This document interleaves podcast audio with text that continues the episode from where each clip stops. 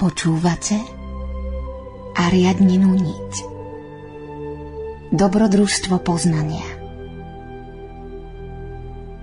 Spoznajme seba samých a spoznáme svet. Zapáľme v sebe obetavú vôľu a vyvedie nás ako zlatá niť z labyrintu neslobody.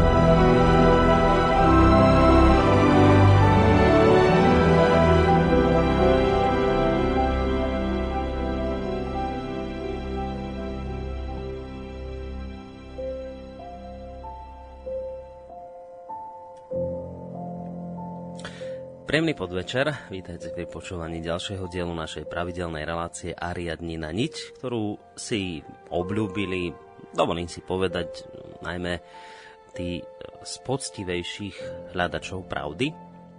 Uvažoval som dnes nad tým, že ako začať ten dnešný diel, tú dnešnú časť relácie, aké zamyslenie použiť v jej úvode, keď mi práve v tom čase pomohol jeden poslucháč, hoci on o tom vlastne v tejto chvíli ešte ani len netuší a nevie.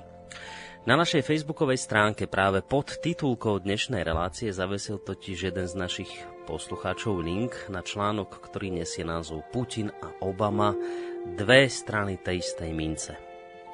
Autor nám v tomto blogu oznamuje, že globálny šach finančnej oligarchie sa stupňuje a že ľudia, ktorí sa nespoliehajú na západ, oligarchiou kontrolované médiá a ktorí vďaka alternatívnym informáciám vnímajú nebezpečenstvo, do ktorého sa svet rúti, sa v posledných rokoch začali s nádejami obracať k Moskve. Veria, že ruský prezident Vladimír Putin je tým vodcom, ktorý si zachoval zdravý rozum a ktorý by snať mohol zachrániť našu civilizáciu pred otroctvom, do ktorého chce aliancia troch mestských štátov Washingtonu DC, City of London a Vatikánu spolu so skupinou oligarchov v pozadí uvrhnúť svet. Podľa autora tohto článku je však takáto predstava takéto ochráncu Putina nádejou falošnou, pretože ako tvrdí, všetky kroky Moskvy, ako ďalej uvádza, slúžia akurát tak západnej propagande k vytvoreniu obrazu nepriateľa, nepriateľa našich západných hodnôt, na medzinárodnom poli slúžia k vytváraniu bipolarity a teda k eskalácii napätia, ktoré bude nakoniec využité k rozpútaniu ďalších konfliktov. Aj z tohto dôvodu súčasné nepokoje na Blízkom a Strednom východe nie sú náhodné.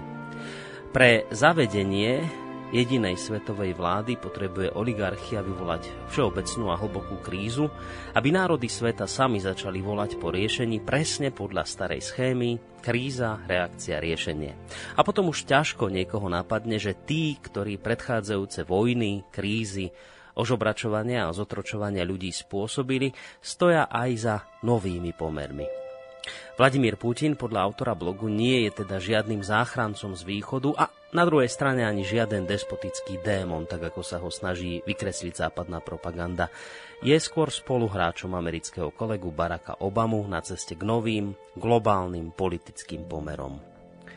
Toľko naozaj len v skratke k článku, na ktorý poukázal náš poslucháč a ktorý sa mi tak trošku aj hodil do úvodu dnešnej relácie. Jedna vec je faktom. Hovorí sa, že kto nepozná históriu, ten je odsúdený prežiť ju znova.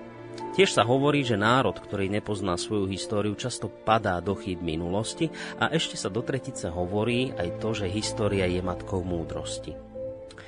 Myslím, že v tej predošlej relácii Ariadnina niť, v ktorej sme z hodov okolností neopisovali e, Rúsko alebo Sovietský zväz, ale Spojené štáty americké, ako novodobý Rím, e, sme neostali tejto starej múdrosti nič dlžný.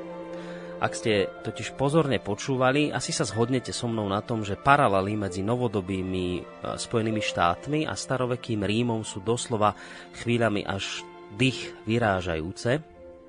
No a po skončení relácie mám pocit, že môžem povedať, že bolo nejednému poslucháčovi celkom zrejme, že história sa skrátka nielenže opakuje, ale že na jej základe, na základe jej poznania je možno robiť aj akési predpovede do budúcnosti.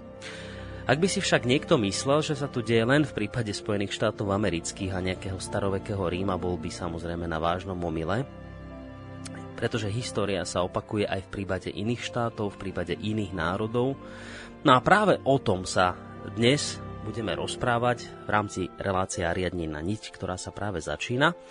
A znova nebudem o tom hovoriť až tak ja, ako skôr človek, ktorého mám v tejto chvíli na našej Skyblinke a je ním vedec, predstaviteľ sofiológie Emil Páleš. Pán Páleš, počujeme sa, dobrý deň. Áno, dobrý deň, prajem. No, tak spojenie funguje, to som rád, lebo minule sme mali trošku problémy, teraz to už je bezproblémové, takže vítajte ešte raz. No a samozrejme, vítajte aj vy, vážení poslucháči. Čo povedať na úvod? No tak e, tie pravidlá samozrejme sú stále v platnosti, ale pre hlavne teda nových poslucháčov to len v rýchlosti zopakujem, že máme tu pred sebou 3 hodiny e, diskusie a aj nejakej tej hudby, v prvej hodinke sa budem ja s Emilom Pálešom rozprávať o problematike, ktorú dnes budeme riešiť. V druhej časti sa môžete aj vy už zapojiť telefonicky alebo mailovo. Keď už to hovorím, tak samozrejme vy už v tejto chvíli môžete písať maily na adresu studiozavináčslobodnyvysielac.sk či už k téme alebo mimo nej, pretože potom ešte budeme mať tretiu hodinku a v rámci tej sa už môžeme venovať aj témam, ktoré budú mimo toho nášho dnešného záberu. A už len dodám, že dnešnú reláciu vám spolu s Emilom Pálnašom prináša z bansko štúdia Rádia Slobodný vysielač Boris Koroni. Pán Páleš, my sme to v minulej relácii trošku nedodržali, takéto zhrnutie témy z predošlého diela, lebo mám pocit, že ani nebol dôvod veľmi, ale dnes tak nejak intenzívne cítim, že asi bolo by dobre sa trošku vrátiť k tej predošlej relácii, pretože to, čo budete hovoriť dnes a o tom, o čom budete hovoriť, tak bude do značnej miery vlastne nejak tak súvisieť. Takže mohli by sme pár slovami, pár vetami sa vrátiť k tomu predošlému dielu spred dvoch týždňov, o čom sme sa to vlastne rozprávali? Mhm. Teraz súvisia, je to taká dvojica, lebo vlastne taká dvojica obrazov, dvojica mm. analógií. E, minule sme si povedali, že e, na súčasných Spojených štátoch e, a tej prichádzajúcej dobe bude niečo analogické so starým Rím, Rímom, ale z čiast císarstva. A teraz si povieme podobný obraz že vlastne medzi Sovietským zväzom a tým komunistickým blokom je veľká podobnosť, naozaj taká zarážajúca podobnosť obrazov so starovekým spartským štátom. Ale to máme už práve za sebou, lebo to bolo marsické obdobie. Mm-hmm. Uh, takže ten minulý obraz, čo sme si povedali, keď tak prebehnem, vlastne naznačili sme si, že je tu z hľadiska angelológie, to čo ja skúmam tie rytmy kultúrnych vzorcov v dejinách, takže je tu známy nejaký starobilý rytmus, v tomto prípade orifielský, ale my tu hovoríme aj minulé, aj dnes skôr o tých démonoch, čiže o, o tom démonovi Saturna a, a, a démonovi Marsu budeme hovoriť dnes, mm-hmm. teda o takej od, odvrátenej stránke skôr týchto, týchto princípov.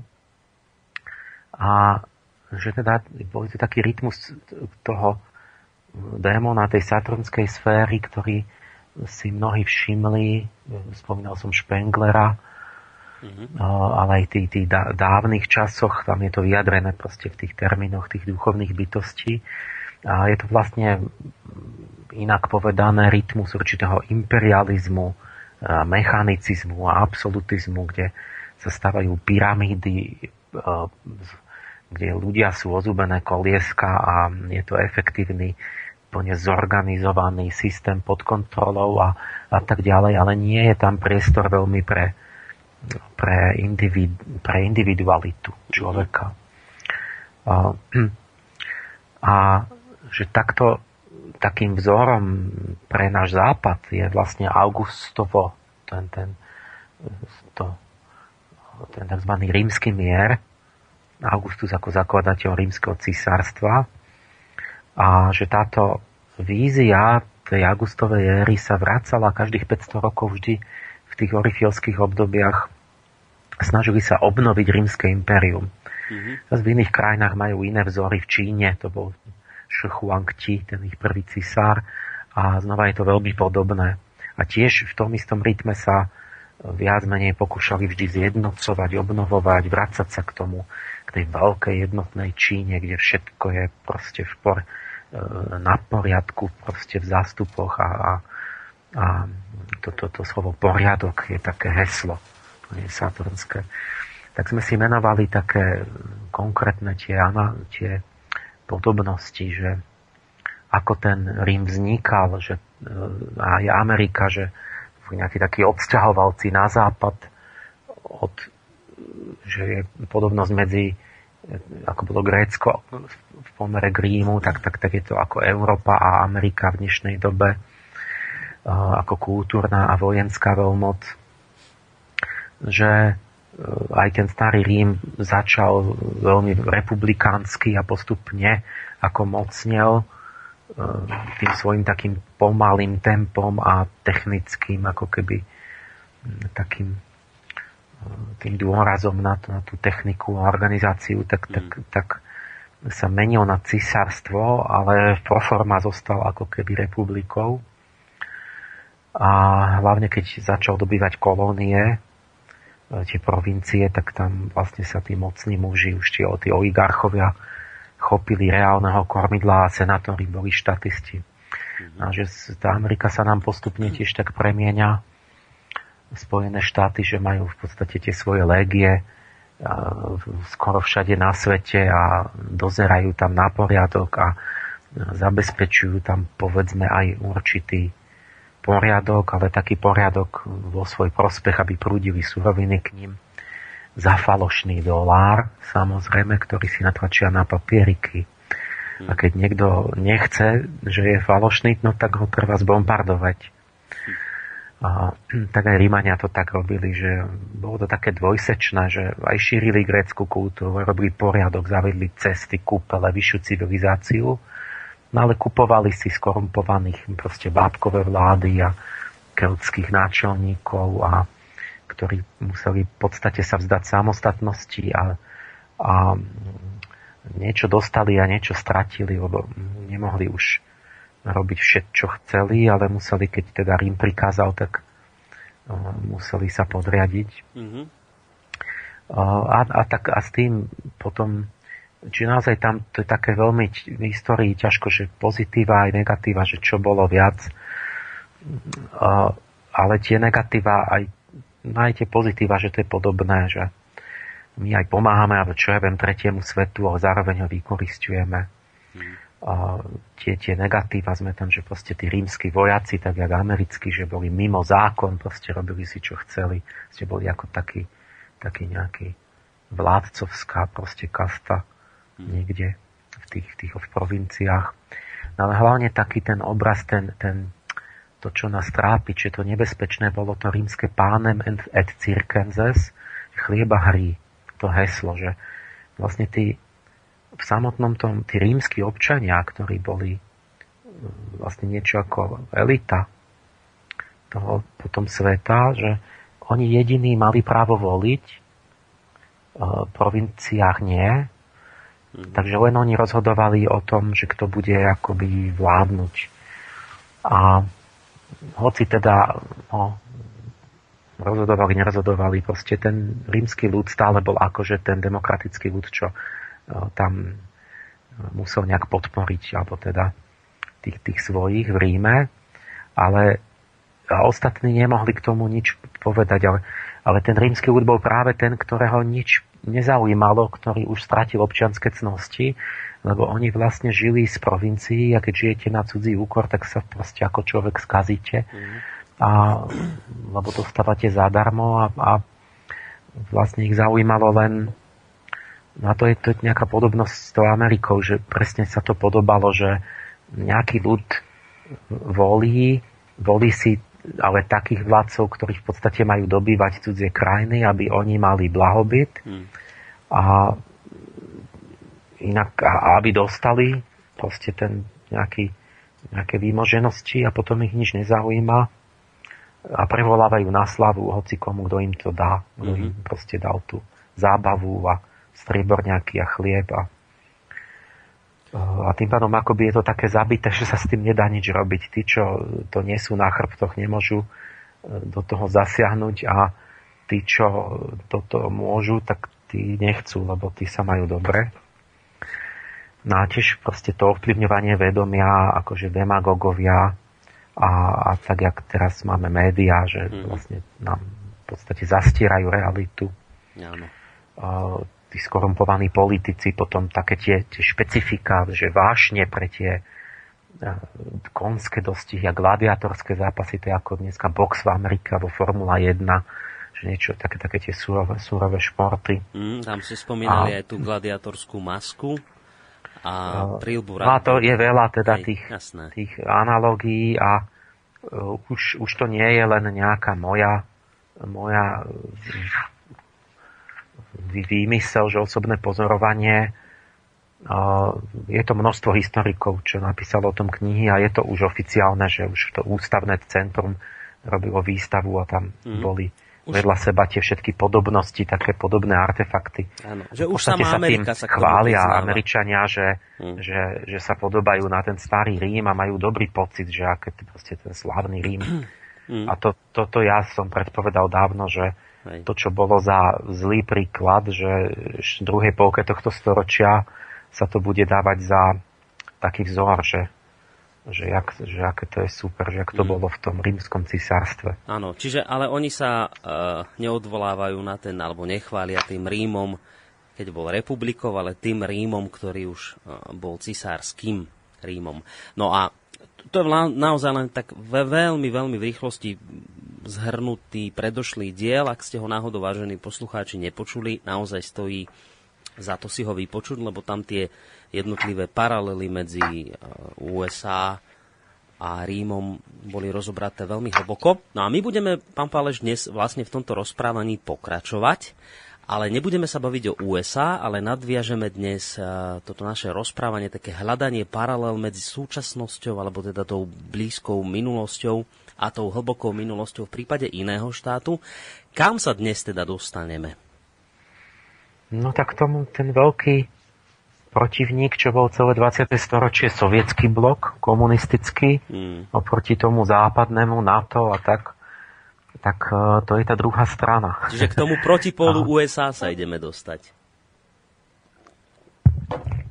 A teda tak, ako existuje paralela medzi USA a Rímom, presne tak existuje aj paralela medzi e, tým sovietským zväzom a niečím iným. Čím konkrétne? No, pozrime sa na to. My chceme vlastne, ja, ja v tom takej tej duchovnej histórii vždy hľadám ten, tak ako aj Spengler, on to volal niečo ako centrálny symbol, to je niečo ako duchovný tvar, mm-hmm. alebo bytosť, ktorá ako keby bola tým duchovným prameňom a srdcom tej kultúry, odkiaľ akoby pramenia hodnoty a potom utvárajú všetky tie formy. Tak a my sme minule aj povedali, že v americkej veľkej pečati Spojených štátov, že to tam je vlastne napísané, naznačené, že tam, je tá pyramída a že tam je verš z Vergilia, aj to vlastne tak vo, voľne na ten verš jeden, kde sa hovorí o návrate Saturnovej vlády. Mm. Lebo oni to, toho, to August, toho Augusta oslavovali vtedy Vergilius bol jeho dvorný básnik, že to je návrat toho Saturnovej vlády, ale ako, ako v kladnom zmysle. To bol pre nich zlatý vek, že to bol ideálny vek.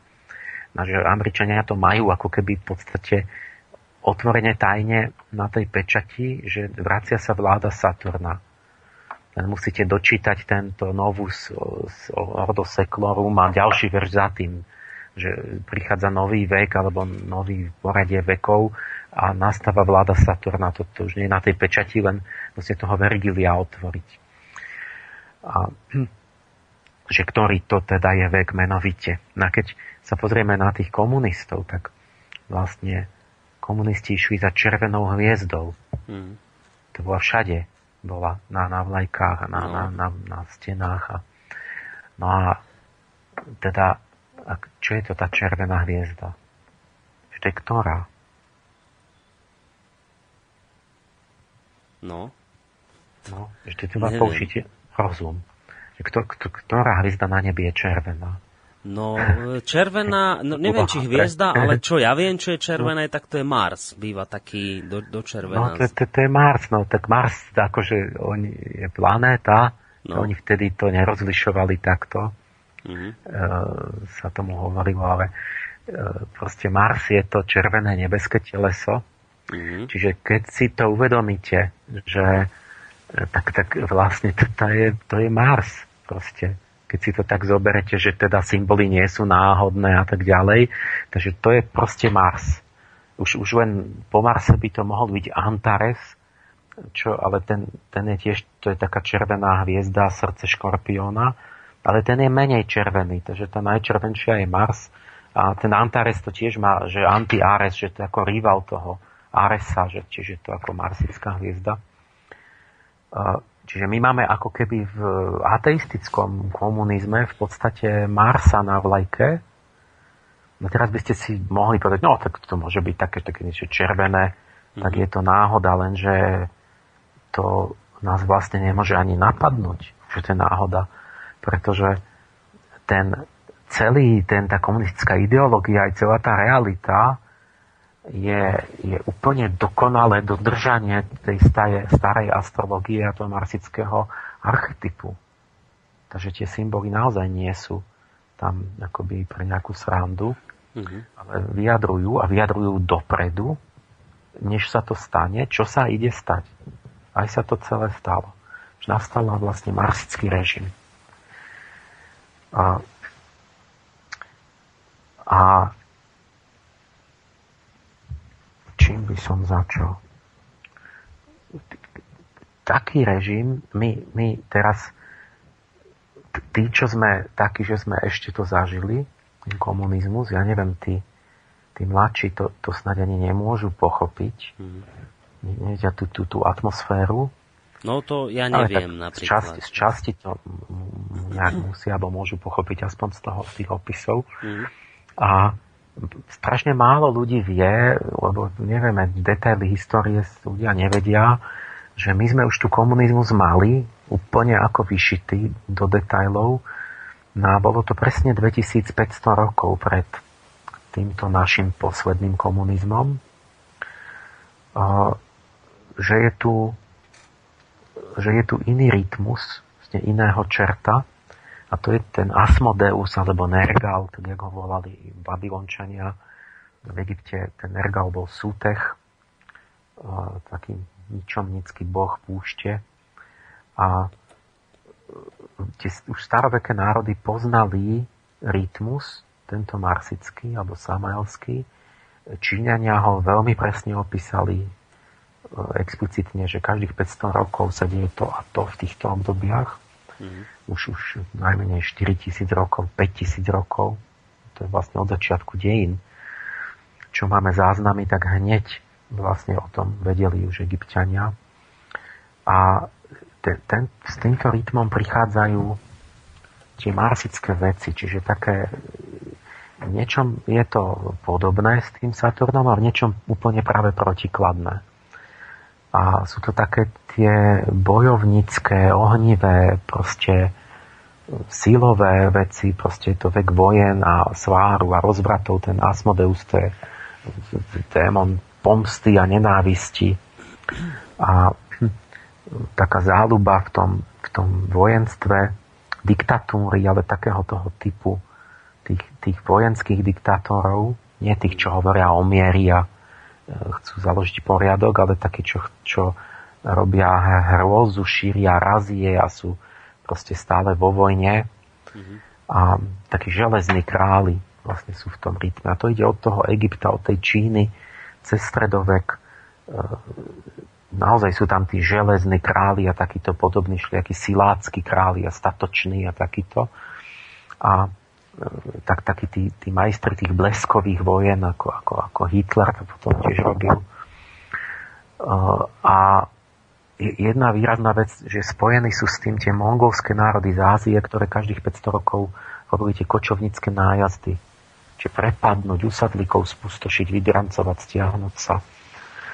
A, čiže akoby ten, ten, ten Saturn má sídlo na, zap, na západe. To ide zo západu. To išlo od, od Rímanov už od, od, odjak živa zo západu.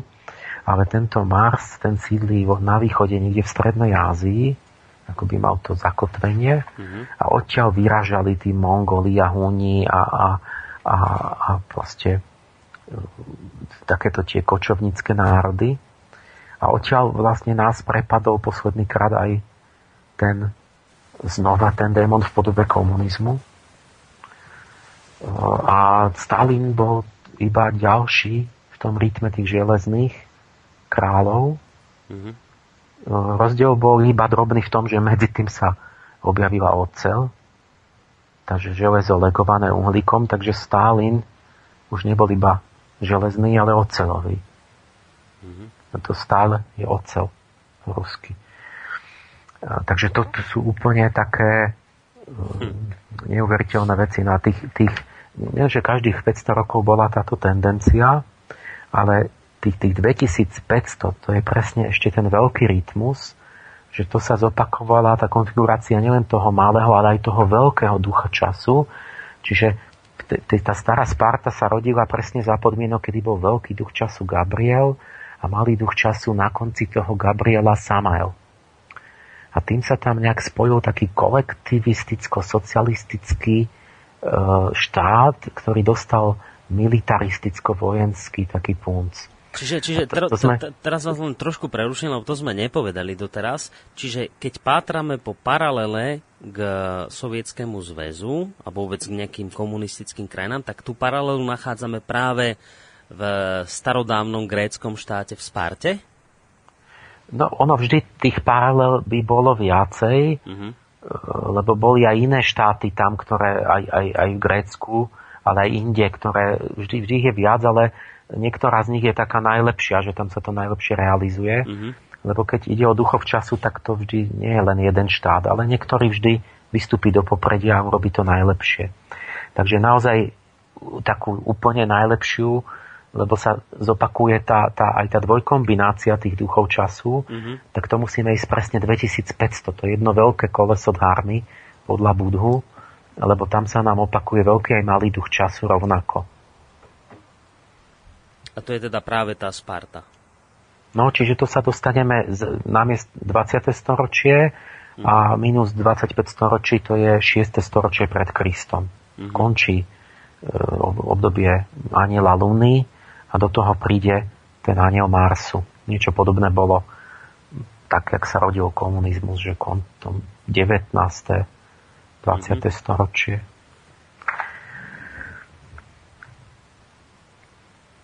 Takže poviem ti analogie mno, mhm. nejaké. Áno. Uh, určite taký, čo sme, čo keď ste chodili ešte do školy, tak mali sme všade tie kútiky revolučných tradícií. Tak, takým červeným krepovým papierom tam hviezdy, čo Leninová busta, všelijaké čo partizáni a, a, a rôzne proste nástenky a také relikvie všelijaké. Keď si to tak spätne uvedomíte, že e, o čo tu ide, že tí babylonskí kňazi nás varovali, dajte si pozor, to je taká duchovná bytosť, on prichádza z toho Marsu, z tej zlovestnej hviezdy. On, on vždycky chce, aby tiekla krv, aby bola nenávisť, aby niekto s niekým bojoval a tak. Mm-hmm. A my sme už si povedali medzi tým, že ale však my sme ateisti, my už neveríme na tých starých bohov a tak. A zabudli sme, že ten duchovný rozmer je inherentný človeku, to sa nedá vykoreniť. To len keď prehlásite, že neveríte v žiadneho boha, tak to je len to, že vy vlastne vymyslíte nejakého iného boha, e, ktorý akože nie je boh, ale to v podstate tiež uctievate niečo a veríte mm-hmm. tomu a tak. Takže to boli vlastne také oltáriky, také svetenky e, tých marsických bytostí, ale tých padlých. Mm-hmm. Čiže to bol taký, taký akoby dekadentný marsický kult v podstate, e, kde, kde sme uctievali tých, tých démoníkov proste toho Marsu. A e, to v Kambodži mali dokonca, že aj uspávanku pre novorodeniatá, e, triednu, revolučnú, ktorá končila slovami, že nikdy nesmieš zabudnúť na triednu pomstu. Mm-hmm. Takže od, od kolisky bolo vychovávané k nenávisti to dieťa. Tam vidíte mm. toho démona, toho Asmodea. Že to bolo akoby nezmieriteľný triedny boj až do úplného vyhľadenia kapitalistického tábora. To nám hovorili veliteľia na vojne. Že, že zautočíme na nich, a, e, lebo to je nezmieriteľné, tie dva tábory. Mm. Niekto musí, e, jeden z tých táborov musí zaniknúť a hm, musíme vlastne vyhľadiť ten tábor. Leninov plán bol zautočiť, aj zautočil, ale nemal na to silu. On chcel jednoducho dobiť západnú Európu. Čiže čo by som začal? Prvý, prečítam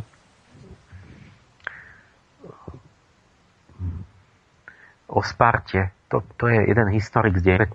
storočia, čiže pred vznikom komunizmu tak to je také malé zhrnutie, že v Sparte celý život bol usporiadaný prísne militaristicky.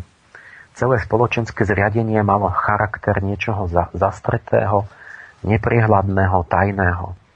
Rovnalo sa dobre stráženému táboru, kde nikto nemohol bez hlásenia von ani dnu. Mm. Vycestovanie Spartiana sa trestalo smrťou, pretože to predsa nebolo nič iné ako dezercia zo služby.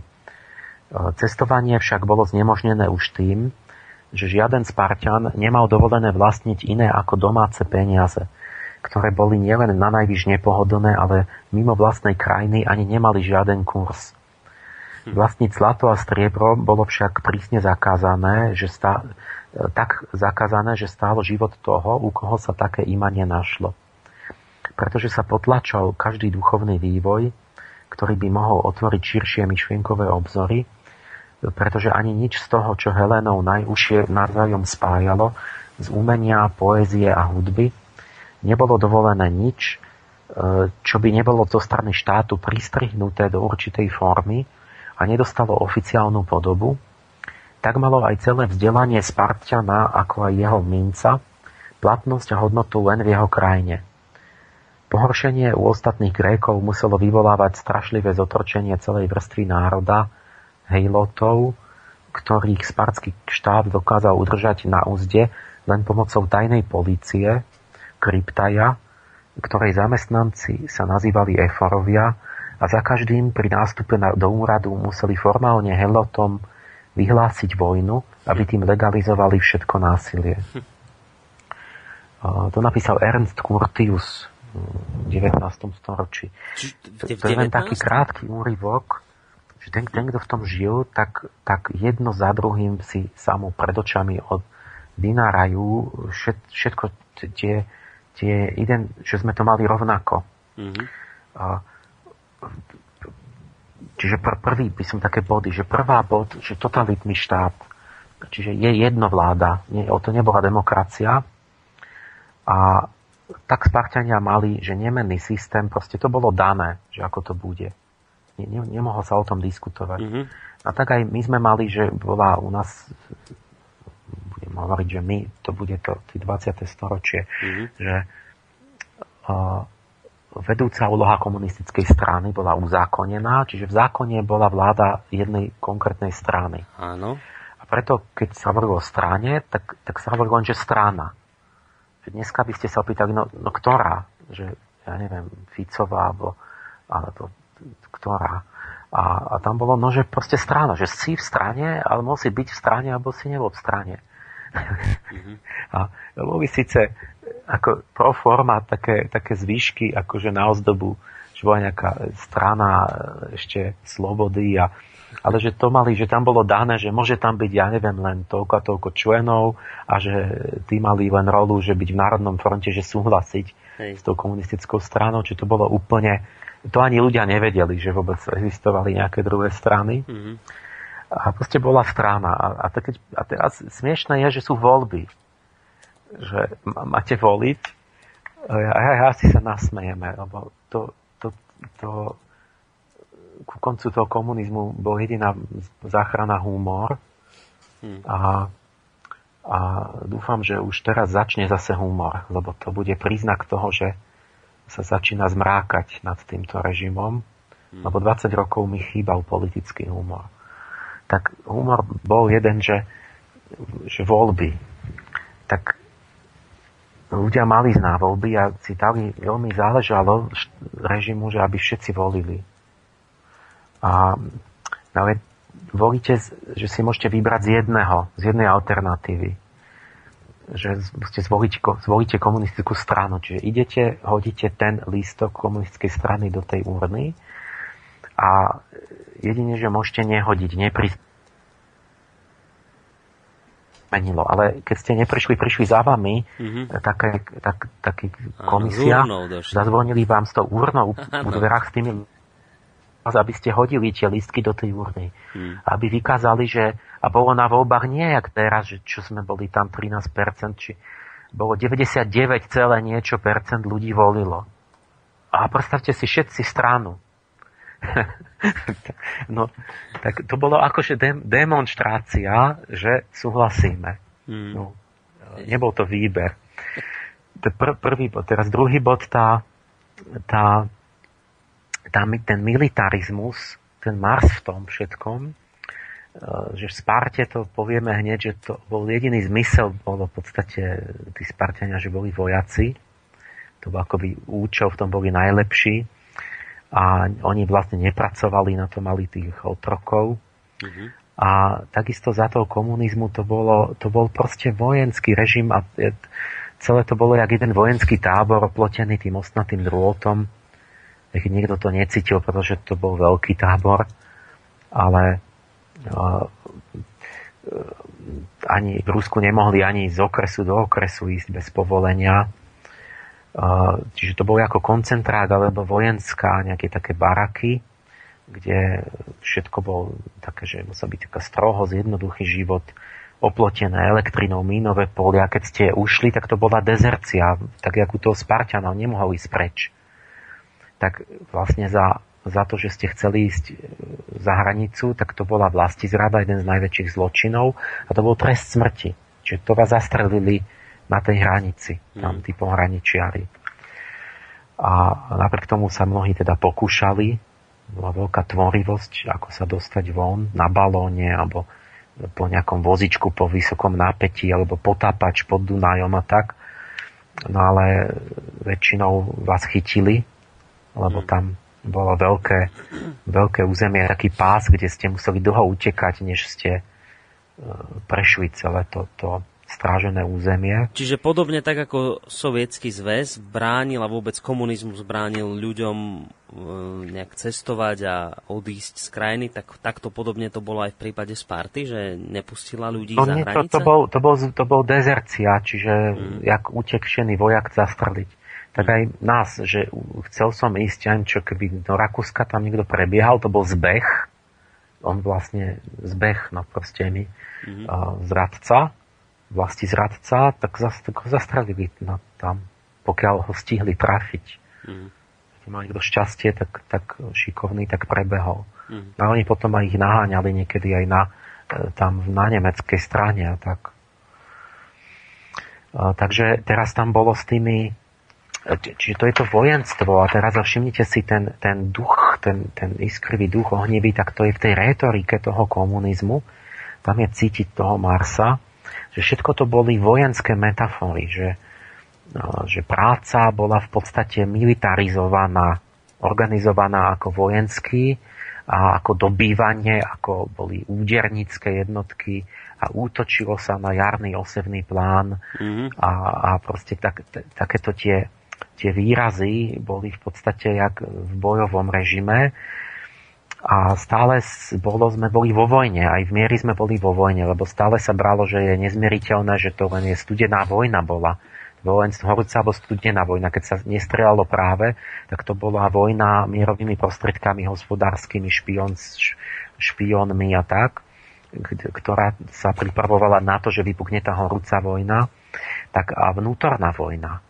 Že stále sa hovorilo, že je vnútorný nepriateľ, že nepriateľ načúva, že sú všade špioni, že v radoch samotnej komunistickej strany všade sú sú e, zradcovia. E, v tých komunistických stranách sa vraždilo proste pravidelne, tam, tam ho vyhubili väčšinu členov postupne v tých komunistických stranách. Tam sa nepretržite muselo zabíjať, nepretržite boli ľudia podozrejvaví, že niekto niekoho našli a neviem, nebodaj mu našli magnetofón. To bol pre smrti, to musí byť špion. A takéto proste v tých ten režim toho strachu stále a to vyvolávanie toho nepriateľa, mm-hmm. Čo bolo z časti pravda, že boli občianské vojny, že sa snažili poraziť to Rusko vojensky, proste zvrátiť ten komunizmus. No ale z časti to bol ten účel, že taký režim potrebuje stále odôvodňovať tie tvrdé opatrenia tým, že keby sme polavili v ostražitosti, tak by e, sa kontrarevolucionári stihli zgrupovať a skonsolidovať, mm-hmm. urobili by puč. Takže stále boli treba nejaké niečo strážiť a, a nejaké civilné milície a, a cvičiť sa, tak my sme ako deti mali úplne iný režim, že vlastne telocvik sa podobal, to bola príprava na vojenskú službu, proste nástupy a zdra, pozdravenia a, a a bola to dôležitá vec, proste telesná zdatnosť, nácviky, proste tie civilná obrana a dokrytú, atomová vojna, mm-hmm. proste takto bránne cvičenia áno, áno. a ako bolo to už také potom neskôr také formálne, že smiešné, už to na, ne, neutužovalo nejako z nás, ale to postupne tak upadlo, ale spočiatku to bolo vážne. Čiže tak, tak, taký akože stále príprava to, to bol ten duch doby, že, že teraz oproti tomu sme padavky, proste, že každý sa stará o nejaké iné veci a o, ako keby ten, ten šport ako, ako, ako bol vyzdvihovaný, že to bolo dôležitá vec v komunizme, to bolo apolitické a, a vyhrať v hokeji to bolo priorita.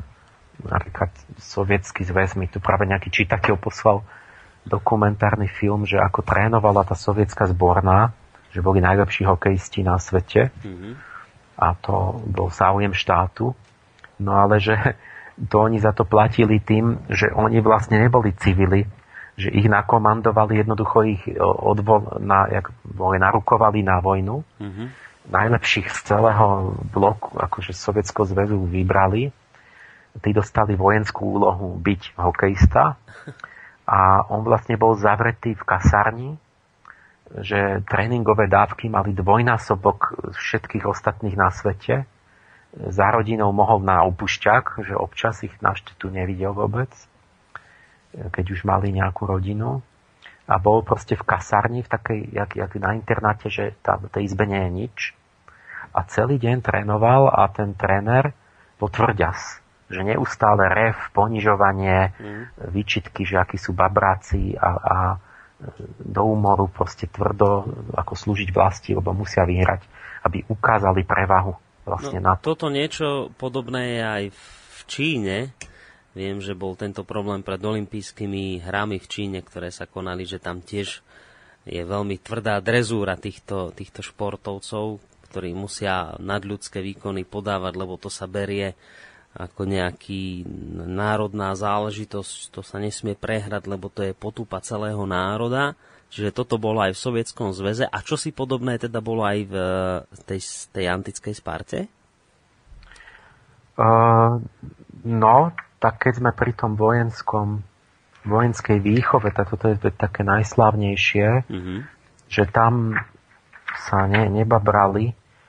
Sedemročné deti zobrali matkám a išli do tých kolektívnych výchov, a kde bolo hlavný zmysel vojenské utužovanie, čiže cvičenie, znášať proste bolesť, zimu, teplo, hlad, mhm. drsné podmienky, vedieť sa presadiť, proste akoby tú takú, takú proste vychovávali z nich akoby sebestačných, čo nič nepotrebujú, čo sa postarajú o seba, čo sú mm. tvrdí, čo sú bojovníci.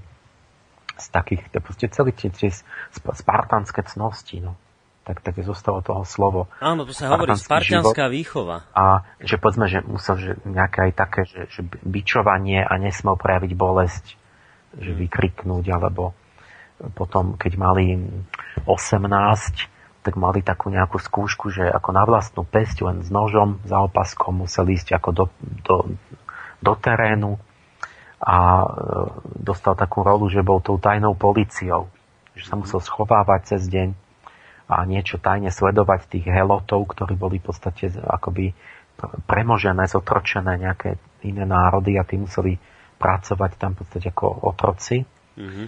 A že tak, taký, taký ten prechodový rituál k dospelosti, že ten mladý Spartan nejakého hejlota zabil. Hm. A, takže bol uprostred nich a niekde proste v nejakej bitke muža proti mužovi ako mm-hmm. a tak. Čiže tam, tam to bol vyslovene tento vojenský režim. Potom, potom vlastne sa stal vojakom. V 30 bol občan. Do 60 slúžil vlastne ako vojak. Na 60 to už bol teda riadne úctyhodný vek, keď to, keď to prežil všetko. Tak potom bola taká rada starších, ktorí tých bielovlasých starcov, Gerúzia, ktorí proste mali už iba veľkú úctu ale tam zrejme prešli len tí, tí, tí vynimoční, mm-hmm. čo, čo, čo sa dožili toho. A, čiže to to je ten vojenský duch, to sa tam bude ešte opakovať. Teraz sa nám tam objavili tie peniaze napríklad. Že to sú také detailné analogie, človek žasne, že sa to opakuje, ale to sú také vnútorné súvislosti. Logick, také duchovná logika je v tom, že nejaký taký historik povedal, že napríklad ten militant, militantný režim, že on že kolektivizmus je nevyhnutný korelát militarizmu, že keď sa pritvrdzuje ten vojenský duch, takže to, to akoby nutí k tomu kolektivizmu mm-hmm. istým druhom. Tak, tak vlastne že preto aj v tej Sparte alebo aj v tom Rusku, že to nejak proste tak vám vyplyne, že, že to inak sa to nedá urobiť, mm-hmm. tak tiež ten Likurgos, čo je legenda, že to bol chlapík, ktorý vymyslel ten Spartu, spartanskú ústavu, tak začal podobne jak Marx alebo Lenin, že, že bol, zdal sa mu, že jeho krajina trpí, chcel dobré, lebo boli obrovské majetky a chaos a teda rozdiely majetkové, že boháči tyranizovali chudákov a, zmetky boli a raz demokracia, anarchia, potom za tyrania. Mm-hmm. Chcel vymyslieť nejakú dokonalú ústavu a tak, tak videl ako problém ten majetkový rozdiel, že, že e, urobil, že zrušil vlastne súkromný majetok. A čiže tak, tak, tak, jak my sme mali, že súkromný majetok nemal existovať. Mm-hmm. Vôbec. A ono potom, že niečo sme smeli mať, to sa volalo osobný majetok, ale to bolo také, že osobná potreba, ale nie súkromné, že už že by to ako na niečo používal, tak mohol mať osobné auto, neskôr to teda len vôbec niektorí mali a osobný byt, ale to bol taký kúrnik väčšinou, že iba na prespatie. Takže už hoci čo iné by bolo luxus, že väčší byt alebo nejaké, mm-hmm. že z niečoho dve mať, to už vôbec a väčšina vecí sa vôbec nedala kúpiť, tak aj ten Lykurgos proste urobil, že zhábal všetok, sám odovzdal prvý svoj majetok, doviedol si vojenskú jednotku, že keby niekto nesúhlasil s ústavou, tak pozuby ozbrojení tam boli, že teda aby súhlasil. Mm-hmm. A zrušil súkromný majetok, zabal všetku pôdu, rozdelil rovným dielom všetkým Spartanom a tak, jak my sme boli súdruhovia, mali sme rovnostárstvo, tak tí Spartania uh, mali, to, oni sa nazývali medzi sebou rov, rovní. Tiež to, to je ako súdruh, že všetci sme si rovní. A všetci mali mať rovnaký majetok a podľa, teda nie rovnaký, žiaden. Lebo všetko bolo spoločné. Uh-huh.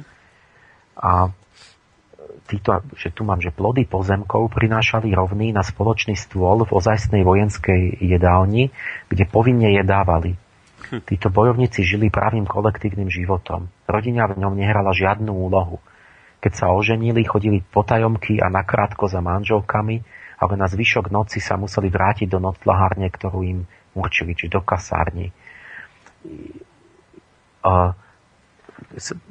musel každý byť povinne jedli spolu tí, tí muži, ženy niekde inde, doma. Mm-hmm. A muži v podstate v nejakom, nejak, nejakej kasárne, nejakom tábore mm-hmm. cvičebnom uh, za spoločným stolom, každý rovnako, skromné jedlo a všetci to isté. Uh, to, je to rovnostárstvo. Úplne presne podobné. Uh, teraz tie peniaze, že my sme mali, oni zrušil ten Likurgos, nesmelo byť zlato striebro, lebo to sa dalo ľahko ukryť a to platí všade za peniaz, za hranicami. Mm-hmm. A to potom by potom mohli chcieť nejako myslieť na nejaké majetky, alebo nebodaj by mohli obchodovať, alebo aj možno utiecť za hranice, tak to nesmel mať, to bol trest smrti. A namiesto toho vlastne tie peniaze moc ani nepotrebovali, ale boli peniaze, ale dal, že železné prúty. To bolo strašne ťažké, sa to ťažko schovalo, hromadilo a tak. Uh-huh. Takže platil železom na marsický národ. A e, si išli niečo, chceli tak kúpiť, tak ste museli si voziček zobrať na to, na tie prúty železné. Hm, našťastie tam nebolo veľmi čo kúpovať a predávať, lebo majetok bol spoločný. No a teraz my sme to mali z úplne rovnakého dôvodu, to, si niekto určite nepamätajú ani ľudia, že zlato a striebro, keď ste mali, basa. Jak to, že ty máš zlato doma? A znova bol iba také, že no, osobná potreba, jasné, však e, toto je čo? Aha, to je váš e, svadobný prsten snubný, dobre, to môžete, ale tento druhý, to je koho? Mm. A, mhm. a, čiže keby vám našli, že zlatú tehličku doma, alebo nejakú zbierku, že to bolo nejaký počet gramov, tak basa. Lebo to znamená, že robíte niečo zlé. A prečo? Lebo môžete platiť so západom, mohli by ste uísť s tým vo vrecku alebo niečo. Čiže a potom sa všetky výnimky robili, tak môj otec napríklad, práve preto, že chcel to, čo sa nesmelo. Lebo to zlato znamenalo aj to, že ste nemali infláciu, že komunisti napríklad urobili to, že zrazu prehlasili, že peniaze neplatia a všetko, čo ľudia mali, nemali. Mm. A, a dali im 1 ku 50, vymenili korunu. Čiže keby ste mali teraz euro, tak za 50 kurs. eur by vám dali 1 euro. Áno.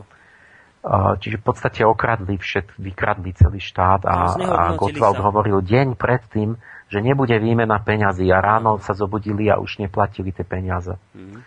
To bol, tak, tak držali slovo komunisti. A, takže keď ste chceli sa vyhnúť takým veciam, tak aj tak ste mali, chceli mať zlato, no ale to sa nesmelo, ale bola taká výnimka, že mohli ste byť numizmatik. Mm-hmm.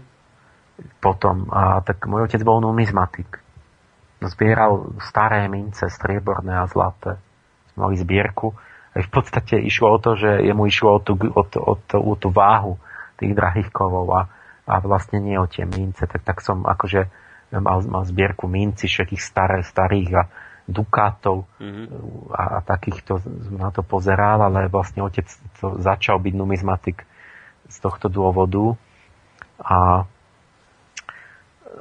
no, no úplne to isté a to isté, čo tam písal ten, čo Spartania, že tie peniaze neplatili vonku, tak to my sme mali, že my sme nemali peniaze, my sme mali poukážky. Mm. Lebo oni neboli vymeniteľné za skutočné peniaze v zvyšku sveta.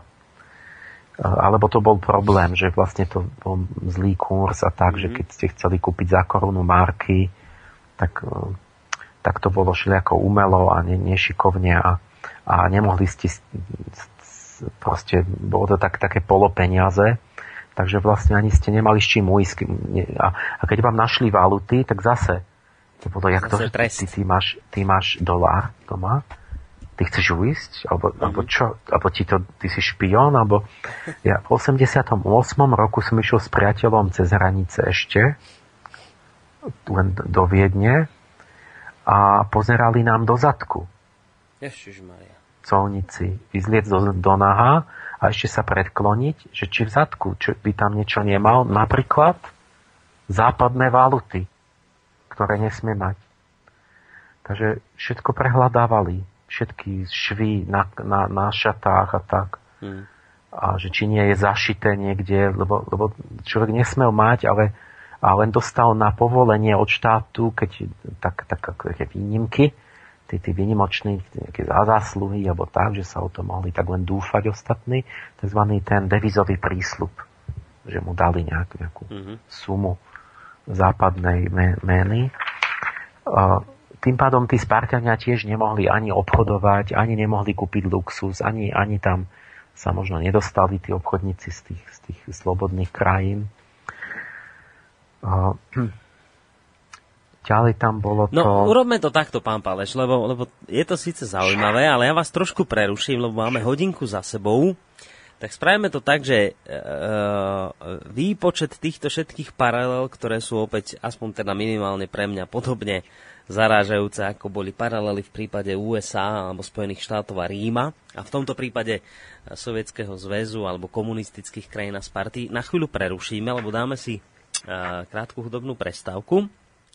No a po nej e, samozrejme budeme vo výpočte týchto paralel medzi Sovietským zväzom a Spartou pokračovať ďalej, takže verím, že nám ostanete, vážení poslucháči, verní aj naďalej. A v tej ďalšej hodinke vlastne po pesničke už pripojíme aj vaše otázky.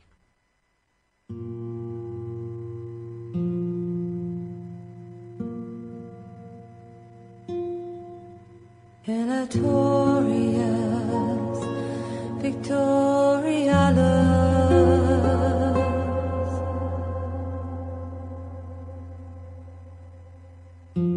Erastus, the time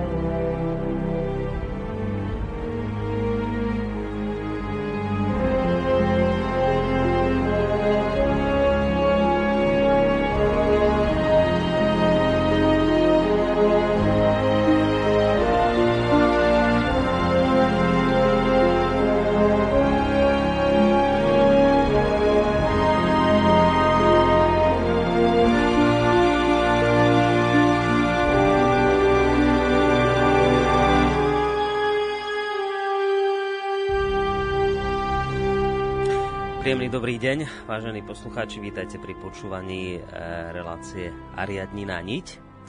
A my dnes e, pokračujeme vlastne v takej veľkej téme, ktorú sme už začali pred e, asi dvoma týždňami, kedy som sa spolu s pánom Emilom Pálešom, vedcom, predstaviteľom sofiológie, rozprával o takých paralelách, ale v, tom v, tej, v tej dobe sme hovorili o paralelách medzi Spojenými štátmi americkými a starovekým Rímom. No a dnes sme to rozprávanie rozšírili o ďalšiu krajinu a hovorí pán Páleš teraz o paralelách medzi Sovietským zväzom alebo medzi komunizmom a starovekou gréckou Spartou. Ja sa veľmi teším, že budete v tých paralelách pokračovať, ale aspoň takto v rýchlosti by som nejak tak rýchlo prebehol to, čo ste doteraz povedali, že tak v starovekej gréckej Sparte, ako aj v tých socialistických režimoch existovalo niečo ako štátostrana. Ďalej tam bol silný militarizmus, ďalej ste spomínali, že tam bola nemožnosť odísť len tak svojvoľne z krajiny. Všade bola samá útočná rétorika, tvrdá výchova, ďalej nemožnosť vlastniť veľké množstvo zlata a striebra, potom aj v jednom prípade, v druhom existovali platidlá, ktorými ale nebolo možné platiť inde. Ďalej neexistencia súkromného majetku, zhabanie pôdy, kým v starovekej Sparte gréckej existovali rovní, v socializme súdruhovia, No a jedna z vecí, ktorú ste tiež spomínali, bolo rovnostárstvo. Takže budeme v tých paralelách pokračovať ďalej. Ja len dodám, že e, sa v tejto chvíli môžu už zapojiť do našej debaty, ale k téme, ktorú riešime aj naši poslucháči prostredníctvom telefonátov na čísle 048 381 0101. Takže pán Páleš, poďme na tie ďalšie paralely. No, aké... ešte ano? oni sú veľmi také podnetné si zúplníme ten obraz, že, mm-hmm. ale všet, všetky tie detaily vyplývajú akoby z toho zá, zámeru a účelu, ktorý mali na mysli tí zákonodarcovia mm. a to bolo čosi typické pre tú Spartu aj komunizmus, že e, tam ten, ten jednotlivec bol obetovaný štátu že dôležitý bol štát a jednotlivec sa mal obetovať niečo ako vo včelíne alebo v mravenisku. Mm-hmm. A, a toto bol ten Likurgov zámer. On chcel nezničiteľný, silný, šta, sebestačný štát a tak pre tento účel všetko obetoval. Že za obeď, všetko sa smie priniesť za obeď dobrú štátu mm-hmm. len to, a tak ďalej. A to čítam Schillera. Zase bola tu jediná, jedna jediná cnosť, ktorá sa v Sparte pestovala na úkor všetkých ostatných. Láska k vlasti tomuto umelému pudu boli obetované najprirodzenejšie, najkrajšie city človečenstva. Na úkor všetkých mravných citov sa získavali politické zásluhy a pestovali tým smerom schopnosti. V Sparte nebola žiadna manželská láska, žiadna materinská láska, žiadna detská láska, žiadne priateľstvo, neexistovalo nič než občania, nič než občianská cnosť. A Schiller to Karha hovorí, že je to obdivuhodne vymyslené, ale že je to proti podstate človeka.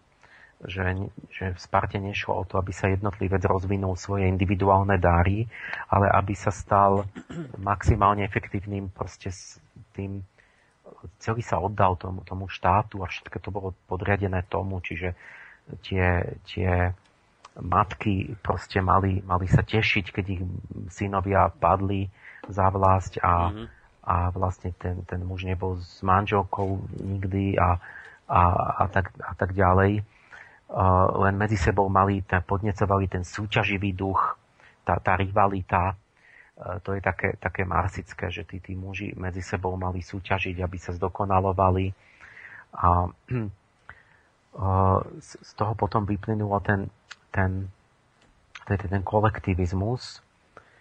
A k tomu, k tomu potom ako by sa pridávalo to, že nesmeli oni dovoliť veľmi e, ten dôraz je na vôli, hm. na spoločnom konaní. A to moc nie je dohromady s rozumom, s, s nejakým vedou, umením. To, to, to, to sa nehodí do takého štátu, lebo to umenie zjemňuje a zoženšťuje a, a potom keď majú nejak, že najlepšie, keď nemá majetok, keď nemá súkromné záujmy ten človek, keď to sú také logiky, že ako za komunizmu sa že prečo sú tak malé byty. Mm-hmm. Že tam nemôžete nič dať. Áno.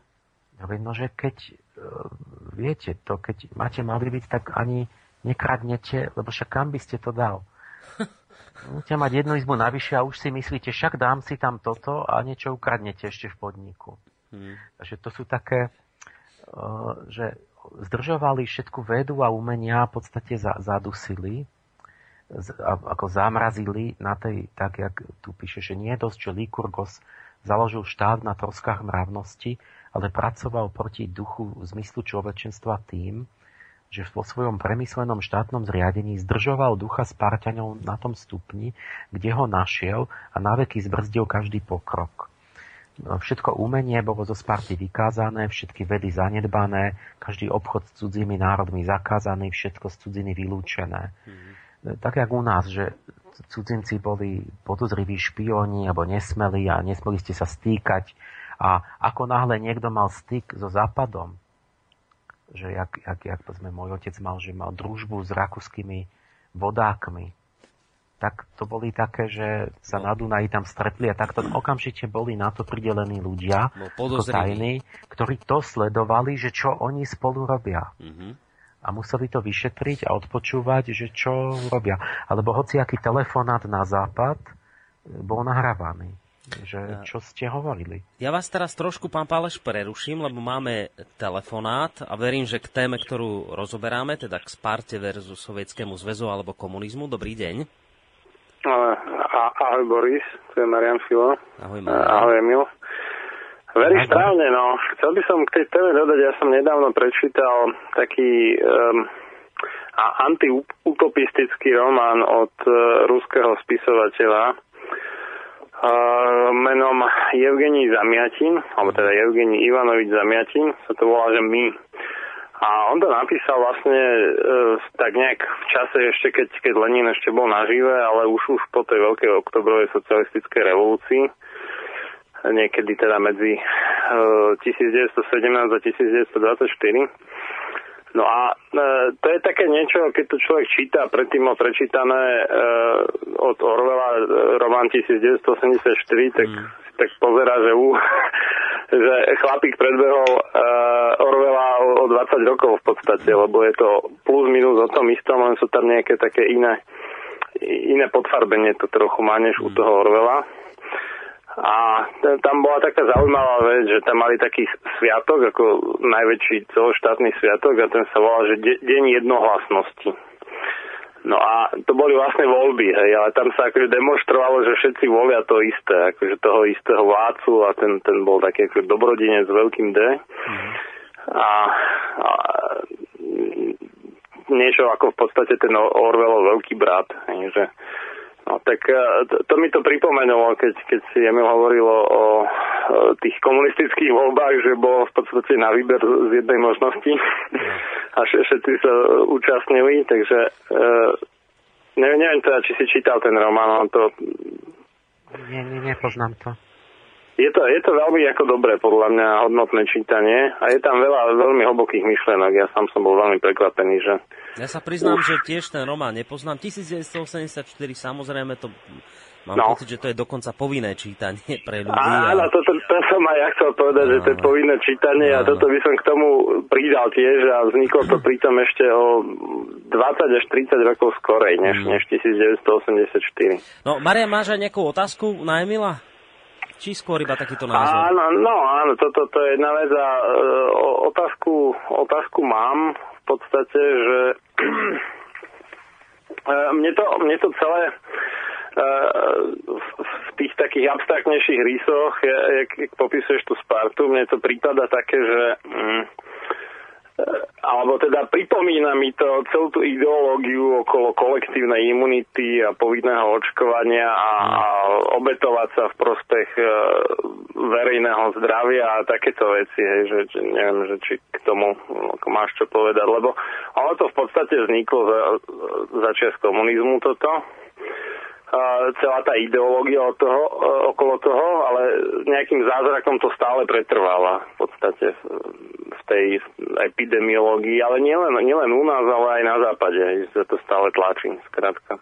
Mm. A aj keď sa čoraz viacej ukazuje, že to je milné, že, že dôležitejšie je klas dôraz na jednotlivca, než, než na nejaké sa obetovanie vyššiemu dobru, lebo to vyššie dobro takzvané už napáchalo v histórii strašne veľa zla, takže mm-hmm. tak to, to, toľko že, moja otázka. Marian, Marian, ty ešte cítiš, že to ešte dýcha taký duch toho minulého, niečoho kolektivistického a ty to samozrejme cítiš práve v tom, Áno, v tom, v tom zdravotníctve konkrétne teda ja hlavne ako v tom po, povinnom očkovaní plošnom, ktoré je zdôvodňované mhm. vlastne mm. tým akože obetovaním jednotlivca pre dobro kolektívu vlastne. Mm-hmm. Dobre, no však necháme, necháme pána Páleša zareagovať. Maj sa pekne, ahoj. Ahoj. Takže to bol Marian Filo, človek, ktorý dlhodobo bojuje za slobodu v očkovaní. Pán Páleš, tak čo vravíte na túto jeho otázku? To je jedna téma, tie demonstrácie jednoty, to malo veľmi mnoho pôdu, oba stále sme mali niečo. Mm-hmm. To boli tie prvé máje, že každý tam musel ísť a bal sa neísť a tam pred tribúnou sme sa museli prejsť v každom meste a demonstrovať, mávať mávatkami, že sme za že sme jednotní. Potom taká vec ako Spartakiáda, v tom obrovskom Strahove, tam proste jeden, jedným pohybom pri hudbe všetci, tak to bola taká, tak, taký duch tiež, že športový a jednotný a, a, a ľudový a sme demonstrovali, že ja, ja neviem proste, že, že aj vôbec také, taká výchova tých ľudí, že hromadné akcie zase dokázať sa hromadne organizovať a poslušnosť a Všetko to tak jedno s druhým. V tej Sparte tiež to mali, že pochody spoločné pri hudbe. Uh, preto, a my vlastne sa to volalo Spartakiáda. Aj že akoby aj v tých názvoch bol ten návrat k tej Sparte. Aha, vidíte, to, to ma ani napadlo. Čiže to, to komunisti Pravda, lebo oni, prevzali oni to... zo Sparty? No tak to bolo buď podľa Sparty, alebo podľa Spartaka toho, toho ale to je, to je to isté, lebo to zase iné obdobie marsické na Spartakus bol v podstate najobľúbenejší hrdina e, pre, pre týchto marxistov, lebo to bol vodca veľkého povstania otrokov, mm-hmm. čiže bojovník proti, proti kapitalistom. Uh, takže im toto, toto muselo imponovať celé. A, ale tá podstata potom je, že to je dôraz na vôľu, na jednotu, na konanie, na úderníctvo a také, ale menej na rozum a na cit lebo to, to, to sa tak nehodí k tomuto. Keď ľudia začnú rozumovať a byť vzdelaní a vymýšľať niečo nové, tak sa vlastne rozbije ten vojenský duch. To je ako keby vojak začal rozmýšľať a diskutovať. To je amen. Mm-hmm. Takže oni vlastne, to čo ten Schiller mal proti, že oni zdržali, ústrnula veda a umenia, e, to čo tam hovorili, že oni mali niečo, ako my sme mali politrukov, že političeský rukavaditeľ bol človek, ktorý bol tak v každej nejakej škole a podniku. On dozeral, že či keď sa niečo, povedzme, robí nejaké umelecké, že divadielko, alebo niekto napísal knihu, alebo niečo sa robilo, tak že či to je v súlade s triedným záujmom, alebo nie. A keď nie, tak to mu doporučili, že čo má vynechať, prepísať mm. a tak, aby to bolo, alebo vložiť prípadne, aby tam bola nejaká triedna pointa, triedna výchovná, lebo to bol účel umenia, že umenie nejaké áno, ale len keď slúži triedným záujmom a inak mu to zakázali. Nás vedou podobne, že vedu teda bolo treba, to vedeli, že technológia a tak ďalej, ale len takú tú, čo bolo treba na technickú skôr, ale nie už také humanitné, že aby filozofoval a niečo na, hlbok, na prežitie len. Takže boli také mhm. čia, oklieštené čiastočne, a zdeformované tiež ideologicky, že e, niečo už, čo sa v tej vede nejak prekryvalo, že by to bolo v spore s ideológiou, tak to sa mm-hmm. potom krivilo v tej vede, že to sa nesmelo skúmať, že boli určité dogmy. Mm-hmm. Jak som hovoril o tom sme v biológii, že bola dogma, ale potom boli horšie veci, že keď to boli nejaké sociálne teórie, tak tam vôbec ste nemohli vymýšľať. A niektoré také aj prírodovedecké, čo ako keby sa tak nepriamo vyplynulo, tak potom sa preferovali a nanúcovali určité vedecké hypotézy a iné boli uh, akoby trestané. A sa očakávalo, že ten vedec vyskúma to, čo, to, čo mal, to, čo predpísal ten, ten politbíro a keď náhodou došiel pri výskume k iným výsledkom, tak to malo pre neho neblahé následky. To, to, bol zrad, to bol špión, sa vykludol, alebo niečo také, že Takže v tej vede tiež museli tak kľúčkovať, ale tým pádom sa nám stalo presne to, čo Schiller končí tým, že sa stalo tým Spartanom, že oni zaostali. Mm-hmm. A presne aj preto padol komunizmus, už tu zase, že oni si uvedomil ten Gorbačov, že proste my nevládzeme, my zaostávame, že je to neefektívne. A celé sa to podobalo aj v tej Sparte na, medzi Spartami a Atenami, dva najväčšie štáty, ktoré urobili dva spolky Mm-hmm. Ateny viedli Delský spolok a Sparta viedla Peloponesku ligu. A okolo nich teda také satelity. A to presne vyzeralo ako ten, ten severoatlantický blok a Varšavská zmluva. Mm-hmm. Že vlastne Rusko a Amerika viedli také bloky štátov a boli, boli za takou železnou oponou po zuby vyzbrojení a báli sa, že kto koho nápadne. Mm. Tak takto bolo potom nejakom 4. Storočí, 5. storočí v Grécku, že boli dva spolky. Na jednom čele Sparta, ktorá všade e, dosadzovala oligarchické režimy a na druhom pole Ateny, ktorá v tých satelitných štátoch preferovala demokracie. A vyústilo to do Peloponeskej vojny, v ktorej Spartania vyhrali. No, boli lepší vojaci, ale, ale oni vyhrali a potom, keď, keď videli tí vojaci, že tú slobodu v tých Atenách, tak ich to zase demoralizovalo, že čo všetko oni smú mať a môžu si robiť, čo chcú a tak. Čiže presne úplne rovnaké javy, ako my sme mali, že boli sme síce tu, ale sme počuli, že vieš a tam môžeš a do Nemecka človeče a tam ti tamto a hento a ten si tak žije a ten toto môže a tamto, že sme tak ako závideli, pozerali, že ako majú životnú úroveň a nejaké slobody mm.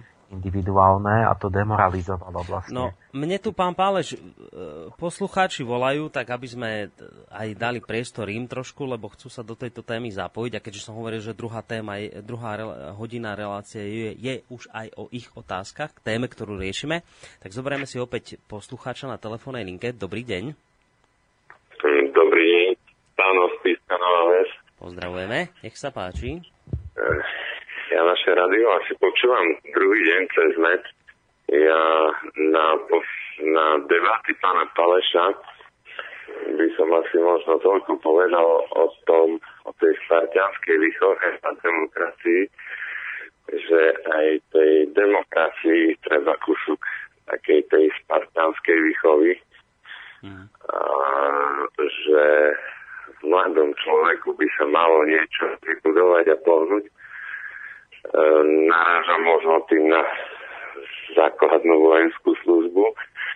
A taká otázočka by z mojej strany vyšla, že z vlastnej skúsenosti veľa mladých ľudí toho nezažilo nejakú povinnosť alebo režim, že mal by niečo urobiť preto, lebo môže byť táto postihnutý, akože tá zodpovednosť v chýba. Mm. Toto by možno bola jedna. A čo sa týka ohľadom komunizmu, ja mám tam, ja tam cítim taký postom zaujatosti. Nie som komunista, bol som pezak. Odmietol som kandidátku do komunistickej strany Chceli sme robiť perestrojku ako zrašťot. Starí, to starí pani komunisti nás od toho odstavili. Mm-hmm. Mali sme dobrého učiteľa, bol komunista, perestrojkar, odvolali ho z výboru a išiel učiť na učňovskú školu občianskú nauku. On nás tak viedol tej nie že ani k demokracii, ale ku diskuzii a presadzovaní tých názorov aj spod. Už vtedy sme mali v 82. diskusie, že prečo nemôžeme ísť do zahraničia, prečo si to nemôžeme dovoliť, prečo nemôžeme ísť tam. Čiže komunizmus sám seba zrútil, ale to, čo bolo dobré v každej spoločnosti, treba si vziať to dobre na to zle zabudnúť a v tom dobrom pokračovať. Mm-hmm. asi toľko, že... A toto vám tu chýba, hej, v tejto diskusii vám chýba to dobré, že pán Páleš hovorí len tie negatíva, tak, by ste chceli, aby aj nejaké pozitíva, hej, pridal, jasné. Po, pozitíva pridal, že keď my sme boli na vojenskej prezenčnej službe, sme nemohli splakať mamičkám, že musím kopať zákop 50 metrov z lopatou a keď dneska mladému človeku nastúpi do práce po školy, No ale že pán Paleš to povedal, že, že dnes sme padavky, takže to, to, to spomínal. Ale dobre, však ideme k tým, k tým vašim otázkam odpovedať. Takže ďakujeme veľmi pekne. Majte sa do, do počutia. Tak to sme mali, pán Paleš, poslucháča, ktorý nás počúva asi len druhý deň. Ale dobre, tak ja verím, že tie ostatné no. relácie si vypočuje z archívu.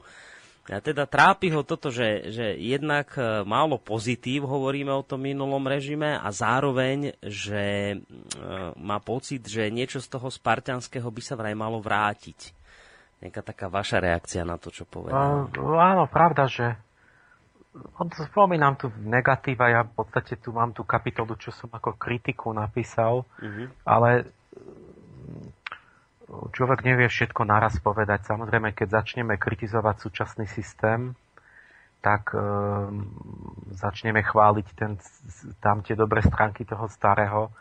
Ja, ja som presne za to, že všetky tie systémy um, my chceme v prvom rade pochopiť, aby sme sa mohli potom prejsť k tomu, že mm. jak to teda je naozaj. Lebo ono vždy je to tak, že oni sú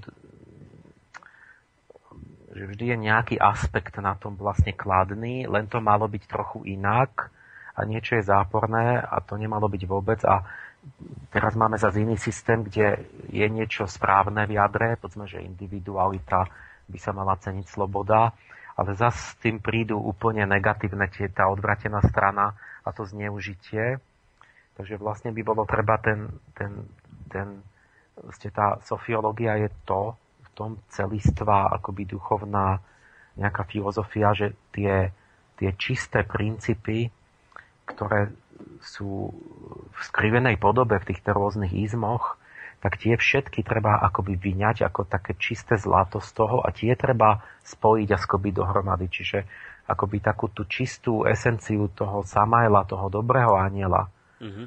toho, lebo však všetko začína nejakým spôsobom dobrým úmyslom, aj, aj, ten, aj tí prví komunisti, Babov a neviem kde ešte tí, tak im išlo o, že ľudia trpeli, že bola nerovnosť, že boli vykoristovaní, oni toto chceli odstrániť. Nie?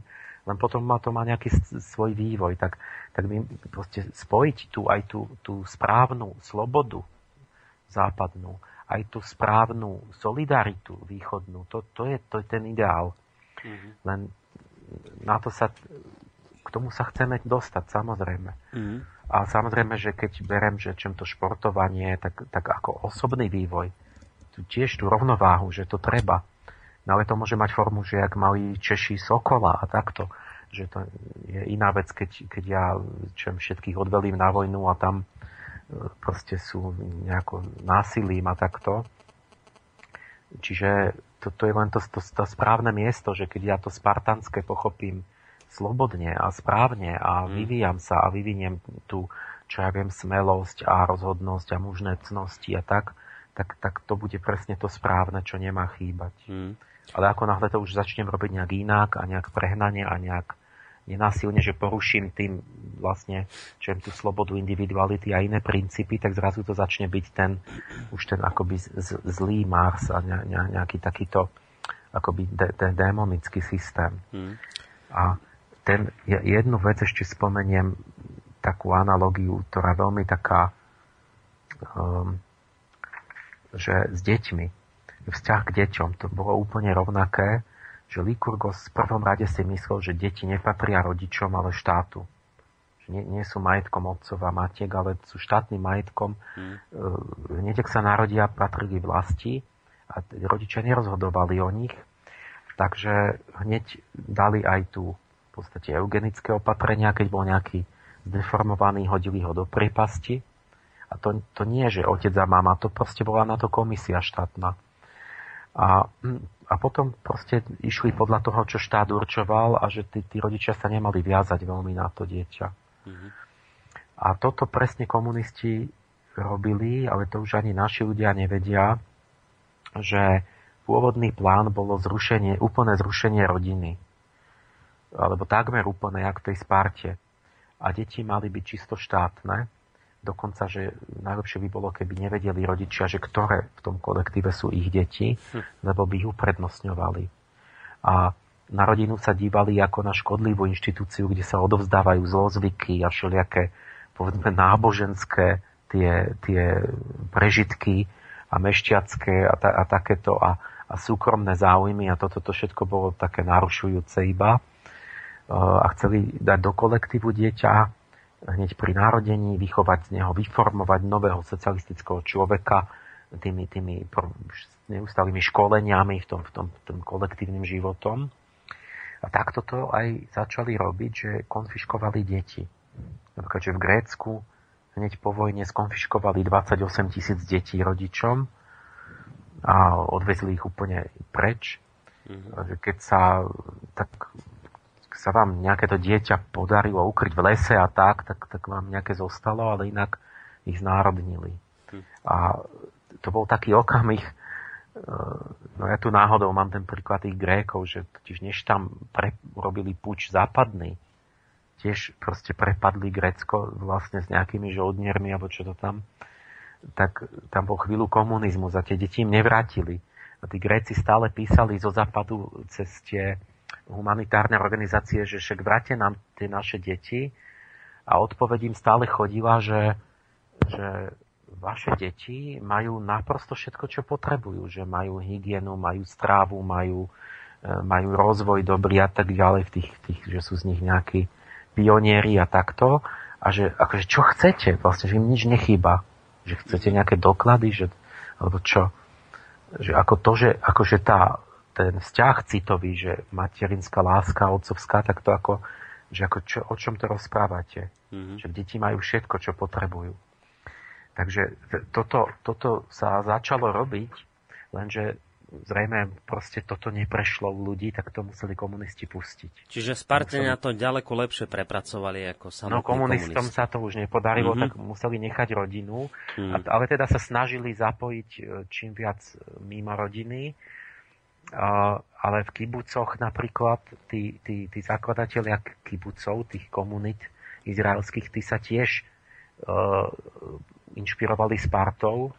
A oni tam mali tie deti tak, tak skoro spoločné, že vyrastali, ako by sa o nich starali profesionáli o tie deti.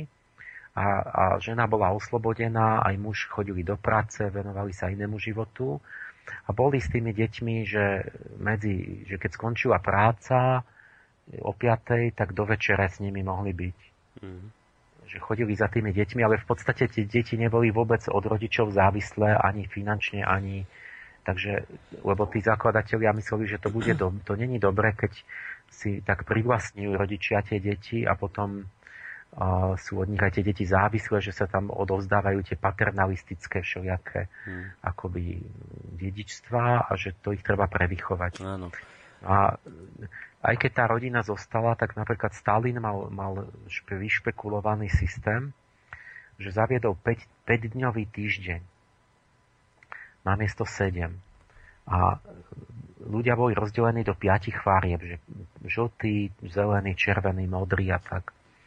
A oficiálne sa povedalo, že ide o to, aby stroje nezahálali, že vlastne, teda systém bol taký, že nebolo, neboli dní, kedy sa nepracovalo, ale pracovalo sa nepretržite a stroje bežali nepretržite. Mm-hmm.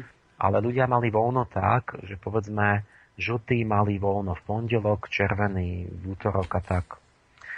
A čiže stále sa pracovalo, ale podľa farie bolo voľno a nejaký voľný čas. Mm-hmm. Ale skrytý zámysel Stalinov bol ten, že on rozvrátil rodinu.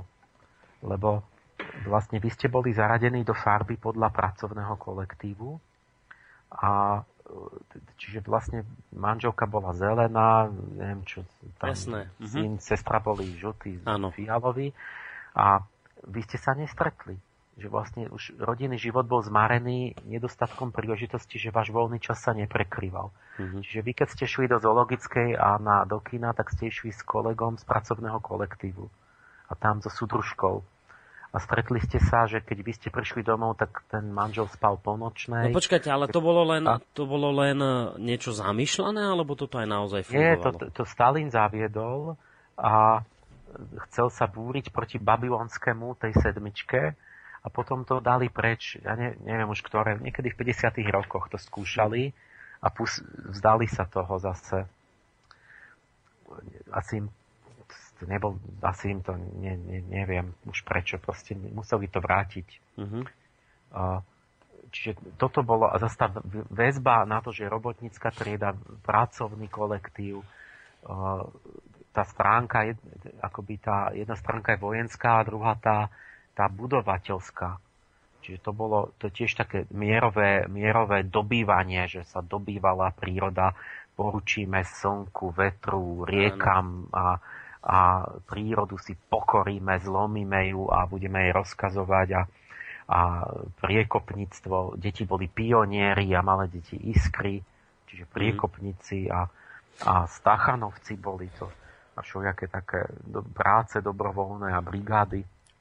A Alexej Stachanov bol hrdina, vzor e, že tých bojovníkov práce.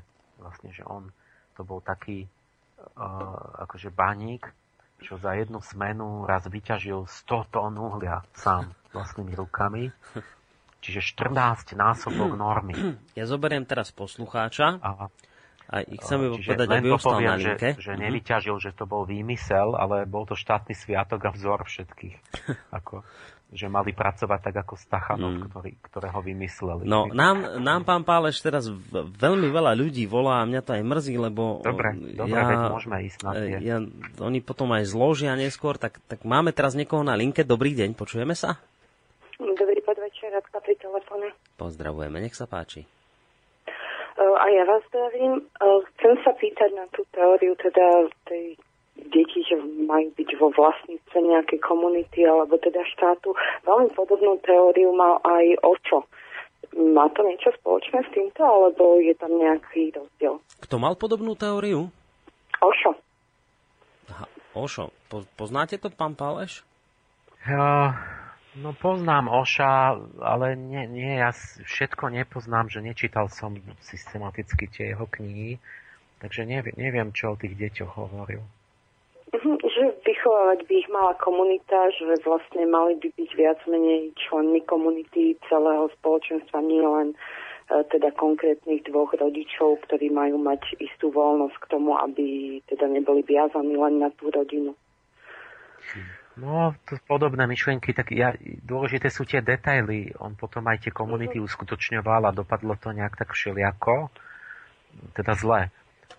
Ale, uh-huh. zas, ale z rôznych možno dôvodov, že aj, aj možno aj preto, že ľudia tak potom pokaz, nevedia žiť v tej komunite, je tam chaos, ale možno nejakí agenti tam niečo ako pro, provokovali na schvál. Takže otázka je potom vždy, že tam človek by musel byť a vidieť, že čo sa tam, jak tam žijú.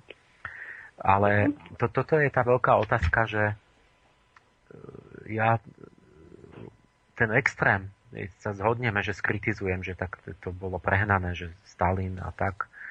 Ale keď si položíte tú otázku, že teda kde je pravda, že ako teda, čo, či, kto mal pravdu, že majú teda deti byť vyučenie, tie rodičia iba, alebo majú deti byť viac v tom kolektíve, že čo je vlastne to, ten, ten zlatý stred, mm-hmm. to mhm. správne. No. Nie? no a to, to už nie je jednoduchá otázka, lebo tam, tam príde na to, že teda že, že z každého trochu by, by vlastne bolo správne. Hmm.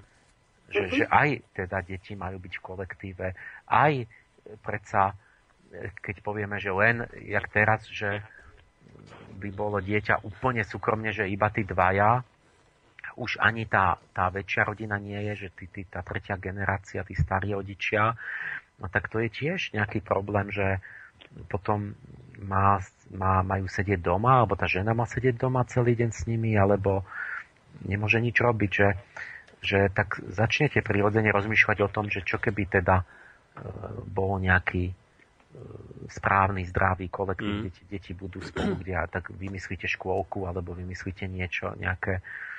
Čiže tá, tá skutočná pravda je nejaké, nejaké optimum, nejaký múdry zlatý stred mm-hmm. tých rôznych princípov, že proste nes, musí tam byť aj vzťah, ten, tá rodičovská láska, ale ten kolektív dáva tomu dieťaťu niečo iné, že, že vyjde von, že nebude len nejaký taký. Mm. No, stačí takáto odpoveď, pani poslucháčka?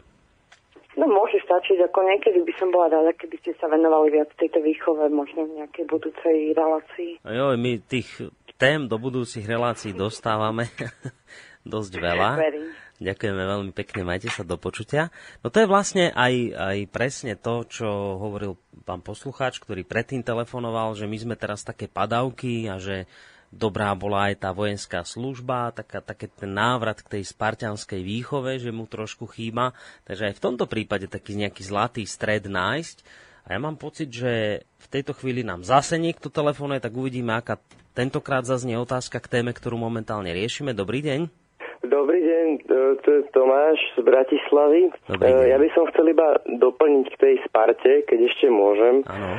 že napríklad e, v neskorších časoch, teda už keď bola Sparta v úpadku, tak to bola práve Sparta, kto bol vlastne taký nositeľ novátorstva. Ja, vy ste aj mail písali, áno, ja, som ho, ja tu ho mám otvorený, ten váš ano, mail. Takže ano, vlastne ano. to môžete teraz povedať, to, čo ste do mailu hodili. No, dobre. Dobre, takže vlastne oni boli taký nositeľ toho nového, že vlastne začali uznávať práva aj tým ich otrokom a vlastne začali zrovnoprávňovať tú spoločnosť, čo sa vlastne nepáčilo tehdajšiemu Rímu a preto Spartu aj zničili.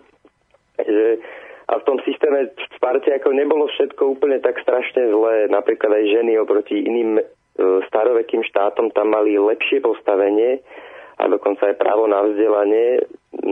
Že vlastne Sparta potom sa stala taký trošku novátorský, novátorský štát neskôr, v neskôrších časoch. Len mm, tak no, som chcel doplniť. Áno, že ženy, známe, že mali tam v podstate, že ženy boli emancipovanejšie, tak, tak to je znova analogia ku komunizmu, že akoby ten Mars pomušťuje tú ženu, že o, tie spartské ženy aj cvičili, boli zdatné, aj boli samostatné, vlastnili pôdu, majetky, obchodovali, no, však boli aj veľa samé a, a mali väčšie práva a tak, že boli, boli také tiež ale mužnejšie. Vlastne. Áno, áno, áno. Aj tie komunistické ženštiny to boli tiež také, že mali byť bojovničky, revolucionárky a, robo, a pracovničky mm. a, a neviem čo všetko. Tak to bolo tiež podobné. A s tým novatorstvom to neviem, ale to vy hovoríte už o období tesne pred e, rímsk, rímským už obsadením Áno, už, už vlastne, keď Rím začínal, tak vlastne vtedy už Sparta úplne upadala a vtedy začali tí vtedajší no, králi. To už, to už sa im úplne rozpadol ten systém. Áno. A, a oni už asi v tom zúfalstve hľadali už asi tam že niečo vymýšľali, už niečo úplne nové. Hmm. No, Dobre. Ďakujeme Ďakujem, pekne. Ja som do, tak, ďakujeme za toto doplnenie. Ja som ten váš mail. Majte sa pekne do počutia.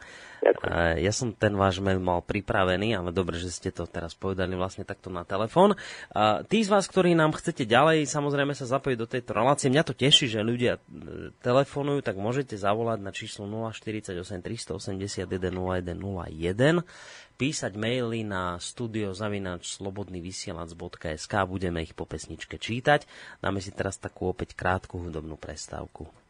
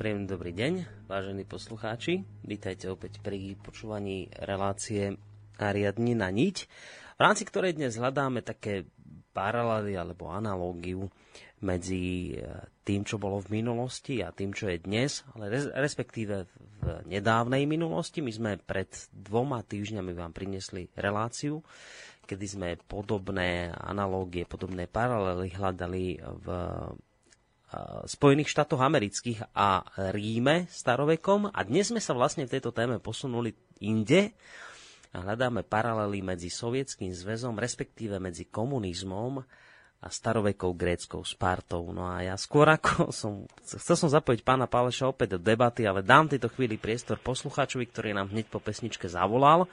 Ešte stále máme tú hodinku, v rámci ktorej sa venujeme tej téme, ktorú momentálne rozoberáme. Takže príjemný dobrý deň. No ahojte, ja som stále nedostal odpoveď na tú kolektívnu imunitu, takže... Ja, aha, Marian Filo, opäť. Lebo ty si to sekol, keď volal druhý poslucháč, takže...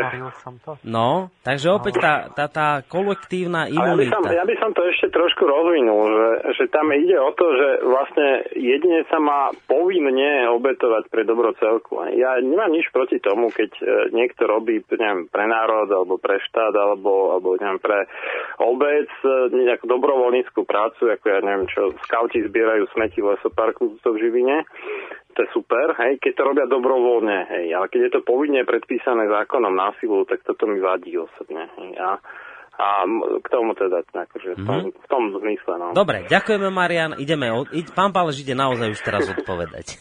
sa pekne, ahoj. No, pán Páleš, poďte. No, akože to, to takéto hromadné očkovanie hneď v školách a pri narodení, tak ono je to taký, taký fenomén, že sa všetko robilo tak e, kolektívne, hromadne, plošne, tie novorodenatá na bežiacom páse išli a, a to je, je to taký ten obraz toho uh, militantného akoby výchovy. Um, všetko jednotné. Ako tak je tam možno cítiť nejaké to dedičstvo toho, toho že, že sme to zdedili, že takto to bolo. Ale veci sa tak nejak tak vnútorne premieňajú, že oni ako keby formy idú ďalej a zmysel sa vymení.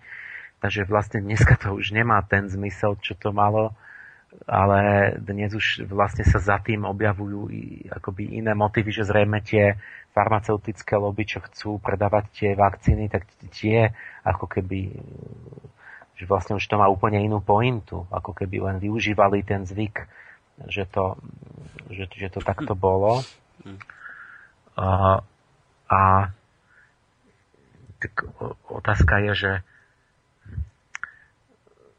jak to má byť ono, že čo, čo kto má pravdu, to kolektivisti či individualisti, že to, je, to, to je presne tá otázka, že to už je to živé posúdenie toho, tej pravdy duchovnej v tej situácii, že niektoré veci alebo situácie majú byť kolektivistické, viac menej iné, viac individualistické. Napríklad nejaká, ja neviem, e, voľba estetická, že či máte radi hudbu, alebo malujete, alebo ja neviem, to je také výsostne, že to každý si duševne sám zvolí. Mm. Ale napríklad taká situácia, že je štát v ohrození vojna, tak, tak zrazu musíte sa brániť, bojovať, tak tam nemôže vymýšľať každý niečo podľa pocitov. Tam zrazu ako keby je oprávnený ten kolektivizmus, že musíme jednotne konať. Takže to očkovanie posúdiť, pokiaľ by sa, sa verilo vtedy, že to je naozaj dobré a to zachráni a, a aby nenakazili ostatných a neviem čo, tak sa to javilo také oprávnené, ale pokiaľ nám tu vysvita, že možno, že to ani nie je také účinné, možno, a, a, a, a že nesmiem vedieť, čo je vnútri a možno tam je, ja neviem čo, čo mi uškodí a možno je autizmus z toho a, a možno, že už ani to nehrozí tá nákaza, tak, tak, tak vlastne keď sa tak menia tie parametre okolo toho, mm tak sa to asi javí tak, že by to že by mali do toho ľudia si sami hovoriť a teda hlavne keď, keď, keď mi to má ešte, že to vyslovene môže uškodiť môjmu dieťaťu, no tak vtedy to není, to už je úplne niečo iné, než keď by sme mali niečo zaručenie, čo všetkým prospeje. A, takže to treba jednoznačne ako keby ísť do toho, preskúmať, žiadať pravdu a to, to, to nechám rád na Mariana. Ja som rád, že niekto, že on to robí, že máme toho mm. toľko, že, že si to musíme rozdeliť. Ja som teraz chodil, včera dva, som dva dní prekladal pána Schlegela z Nemecka, ten vedúci hnutia, teda zo Švečiarska, vedúci toho hnutia o tom elektrosmogu. Mm-hmm. Prišiel porozprávať, že, že ako to, čo, čo oni robia. Tak. No, elektrosmog sme riešili aj včera v relácii. Sa nám ozvali ľudia ďalší, senzitívni na túto vec a dokonca sme sa dohodli aj ne, s nejakými odborníkmi, ktorí mm, majú prístroje, že ich skúsia otestovať, takže mám pocit, že sa dobrá vec podarila. Uvidíme, do akej miery sa to podarí zrealizovať, ale poďme späť k našej dnešnej téme, kde hľadáme nejaké paralely alebo analógiu medzi niečím, čo tu bolo dávno a tým, čo je tu dnes. Už ste ich povedali niekoľko tých bodov, ktoré sú opäť aspoň teda minimálne pre mňa zarážajúce, tak ako to bolo v prípade Ríma a Ameriky a dnes Sparty a Sovietskeho zväzu.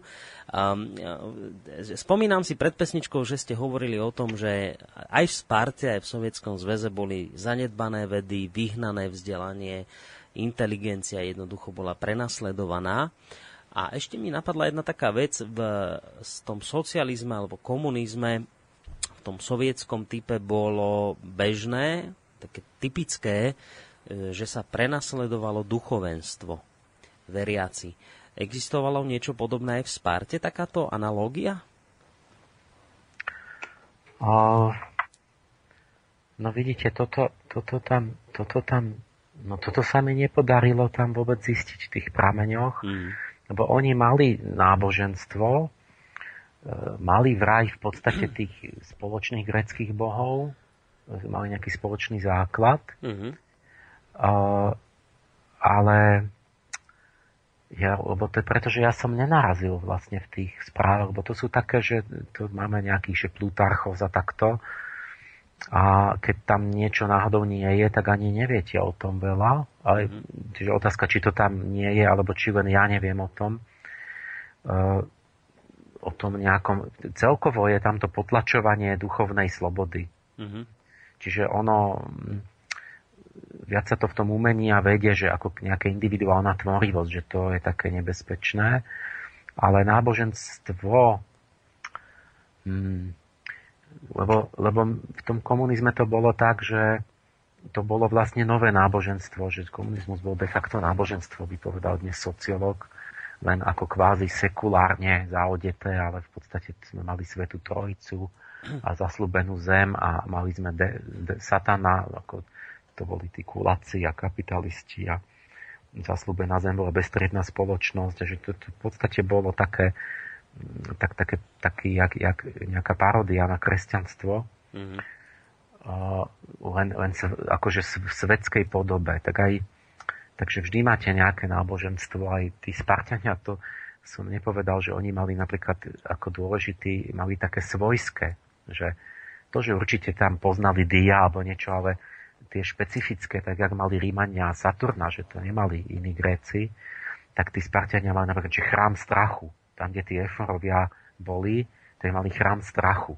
A ten Plutarchos hovorí, že oni strach istým spôsobom uctievali, lebo že ho považovali za najlepší cement spoločnosti. Čiže spoločnosť dávate na niečom dohromady a oni mysleli, že na tom strachu to ide dobre, že potom tí ľudia dobre spolupracujú. Mm-hmm. Čiže to je tiež taký systém, taký, že zastrašiť, a to, je to, to bolo to typické aj v komunizme, že to, to bolo držané strachom, že ľudia sa báli, báli sa povedať, báli sa ozvať, báli sa a neviem čo, že v každom vchode bol nejaký ten, čo spolupracoval a udal, udával susedov, keď niečo videl a tak. Čiže aj tí Spartania tento strach využívali na to, aby sa navzájom v podstate kontrolovali ľudia a všetko, každý o všetkom vedel. Mm. Takže prenasledovanie duchovenstva v tomto zmysle, že kňazov, tu som nenašiel žiadnu mm-hmm. zmienku. Neviem, jak to mali s tými kňazmi. Dobre, máme tu ďalšiu otázku zaujímavú k, té, k tejto téme, kde nám píše Jozef, že je, je riziko, že si mnohí vysvetlia režim v, v Sovietskom zväze len Marsom, lebo je to len čiastočná pravda, Veď pán Páleš to vie, že aj nacizmus bol inšpirovaný Marsom a vlastne celá doba od roku 1917, ak sa nemýlim, teda aj umenie a podobne, komunizmus v Rusku dostal tiež odtieň slovanského ducha a myslím, že to pán Pálež aj kde si spomínal, ale samozrejme ducha v úpadku, ako by išlo predčasné zrodenie čohosi nového. Ďalej by bolo dobré, ak by pán Pálež niečo povedal o pozitívach Marsu. No, to bolo zaujímavé, čo tam písal tento poslucháč hneď v úvode, že, že je riziko, keď si mnohí vysvetlia režim v Sovietskom zväze len Marsom, lebo čosi podobné sa teda dialo aj v prípade nacizmu. To ma inak aj zaujímala presne táto otázka, lebo my sa tu rozprávame o Sovietskom zväze, teda niekde o začiatku 20. rokov minulého storočia, teda to sovietský zväz, myslím, vznik Sovietskeho zväzu 48. rok a neviem čo, že, že prečo vlastne to, to 20. storočie bolo tak, tak intenzívne inšpirované Marsom, e, nacizmus na druhej strane socializmus, to sa tak zase nejako prekryli tí duchovia času práve v tomto no, no období? No, do, do, do, dobrá otázka, že toto platí zásadne vždy, že ja poviem, že to je Mars alebo niečo, ale to nie je tá, si uvedomme, že tie, tie, tie, tie planety alebo tie, tie duchovné síly, to nie sú fyzické predmety. Proste ten, ten, ten fyzický jav, tá spoločnosť alebo nejak, nejak, nejaký umelecký predmet alebo tak to je, to je ako tá pozemská vec, tá výslednica. A keď poviem, e, to, to, to nikdy nie je nejako totožné s, tým, s tými sílami, ktoré to z, z, sú príčinné, tak uh, tých je tam vždy viac. Čiže keď poviem, že niekde sa pod, to je vždy, že sa podiela ten alebo ktorý ten, ten, tá, tá duchovná kvalita a nikdy tam nie je sama. Vždy sa miešajú. To je niečo ako vektory vo fyzike, že, že máte tam silu jednu, ktorá pôsobí, môže byť aj dominantná, silnejšia než iné, ale sú tam aj ostatné, aj druhá, mm. tretia, štvrtá. A ten, ten, ten samotný výsledok, ten, ten, to teleso, ktoré z toho vznikne, je výslednica všetkých súčtu, všetkých tých síl. To je niečo ako povaha človeka. Že, a, a, to si hneď, to, a to sa hneď vyjaví na tom kontraste, že veď Mars bol duch doby v 20. storočí, veď militarizmus chytal všetkých skoro mhm. a hneď vedľa boli nacisti a, a máme vlastne iný režim. A, ale čo máme spoločné? Spoločného máme ducha doby, toho Marsa, že to je militantné, že, že, že Stalin a Hitler sú v uniformách a všetci boli, či to bol Mussolini, Franco, všetci boli sami akože vojenskí. Keď bol niekto mať vodca, akože tam medzi vojnami, tak toto bol, vždy bol v nejakej uniforme a všetci kričali a boli rázni a vôloví a, a, a tak. Čiže A potom na tých rozdieloch vidíte, v čom sa to líši, že tam zase sú v hre iné sily. Takže my, tá, tá analogia zväz je najlepšia, ale je tam potom, som hovoril, že tiež nie zlá a pravdivá, zase čiastočne Sparta a hitlerovské Nemecko. Mm-hmm. Pretože napríklad Hitler dával Spartu za vzor Nemecku, 28. Áno. už hovoril, že Sparta, tak to bol správny štáv, to je náš vzor, to by sme si mali príklad brať, mm-hmm. lebo že Spartania o, jednak boli tvrdí chlapici a tak ďalej, že Spartania ako prví pochopili, že treba obmedziť počet ľudí, ktorým je dovolené žiť. Hm. Že to prospieva, že to je tá eugenika, že vlastne tí slabší vypadávajú, Áno. Tí mrzáci pri narodení, tí slabší pri tej výchove nevydrží, tak, to bolo tak ich, padne. To šlachtenie génov. A, a aj u tých, u tých otrokov, že teda udržiavali počet tých, takže sa držia ako keby, ako v prírode si to predstavovali, že určití, že sú tam dravci, tak udržiavajú tie jelene a tú zver zdravú, pretože chore vlastne selektujú. Tak tak Hitler toto chválil, že to je, je prvý pochopili, že čo je to správna rasová spoločnosť, hmm. že tam nadradená rasa, tí Spartania a potom tie nižšie vrstvy a že sa stále ako udržujú v tom boji o život, ktorý zušľachťuje. A tak, takto ich vychvaloval tiež. Ale, ale predsa vidíte rozdiely, že, že v komunizme obidvaja potrebovali mať nepriateľa, lebo vy, vy, vy akoby čerpáte v tom marsickom zriadení sílu z neustáleho zápasu s protivníkom, z tej sily antipatie. Tak aj tam bolo, že oni vyhlasovali vojnu v miery tým helotom a tak, že, že má byť vojna, lebo potrebujeme byť, bojovať, byť v strehu a tak, lebo však inak by prestal fungovať štát. A tak aj mali tri, ne, triedného nepriateľa komunisti, ale to boli kuláci kapitalisti, boháči a neviem čo. A, a Nemci mali to na rasovom princípe, že nepriateľom boli ja neviem, že sa bojovalo so Židmi a s nižšími rasami za ich ovládnutie a, a neviem čo za, za pripojenie proste tých, tých ušlachtilých teutónskych akože do ríše Čiže iný variant, niečo spoločné a niečo rozdielne. Mm-hmm. No, máme za sebou dve hodiny presne, takže urobíme to teraz opäť tak, že dáme si naozaj krátku, iba dvojminútovú hudobnú prestávku a vlastne tá nás posunie do tej tretej záverečnej časti tejto relácie, v rámci ktorej už vlastne môžete nám dávať aj otázky, ktoré ne, nejak nesúvisia hlboko, ale blízko s touto témou, ktorú momentálne riešime, teda tá analogia medzi Spartou, starovekou, gréckou a socializmom, respektíve komunizmom a môžete sa pýtať na čokoľvek aj iné, čo vás zaujíma. E, tie svoje otázky nám môžete adresovať na mailovej adrese studiozavináčslobodnyvysielac.sk prípadne aj telefonicky, to je najideálnejšie na číslo 048 381 0101 alebo nám môžete napísať aj na Facebook.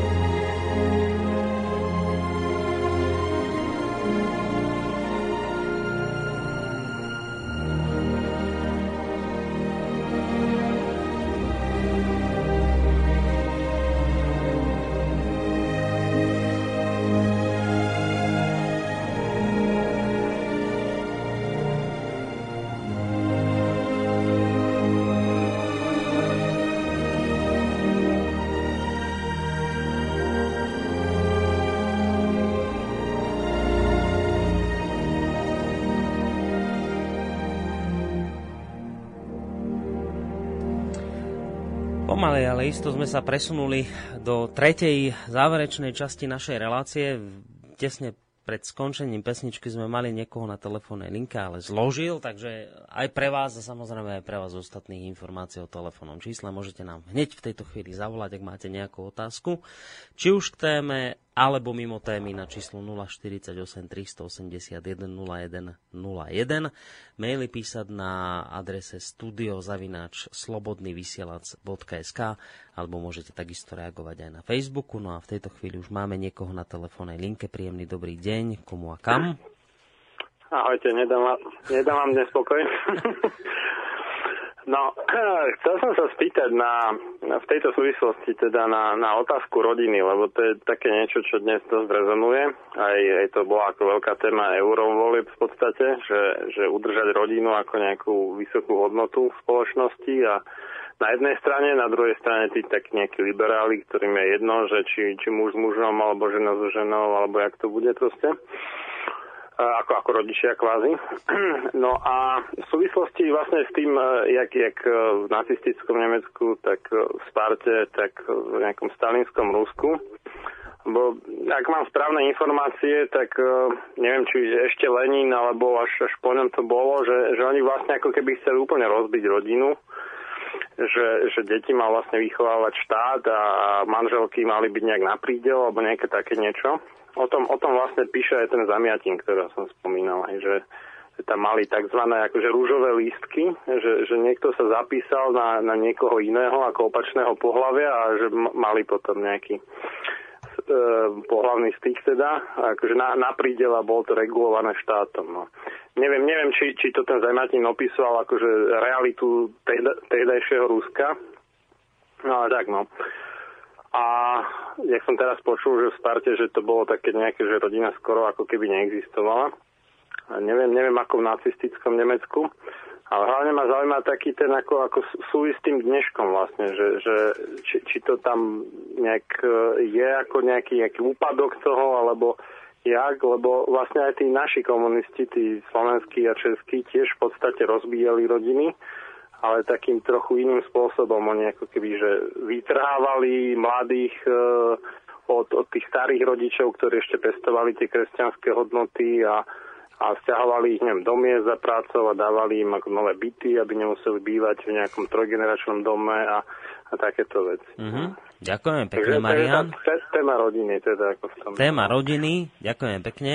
Marian tam, Filo, do tretice, nech sa páči, pán Páleš. Tam ten spoločný motív, čo je Sparta, e, nacizmus a komunizmus, bolo, že toto dieťa e, sa o ňom zmýšľalo len z hľadiska účelnosti štátu. E, že v tej Sparte boli už akože rodiny, ale to bolo také, že neboli spolu a tie ženy boli také mužné a, a vlastne aj to tam nejak regulovali.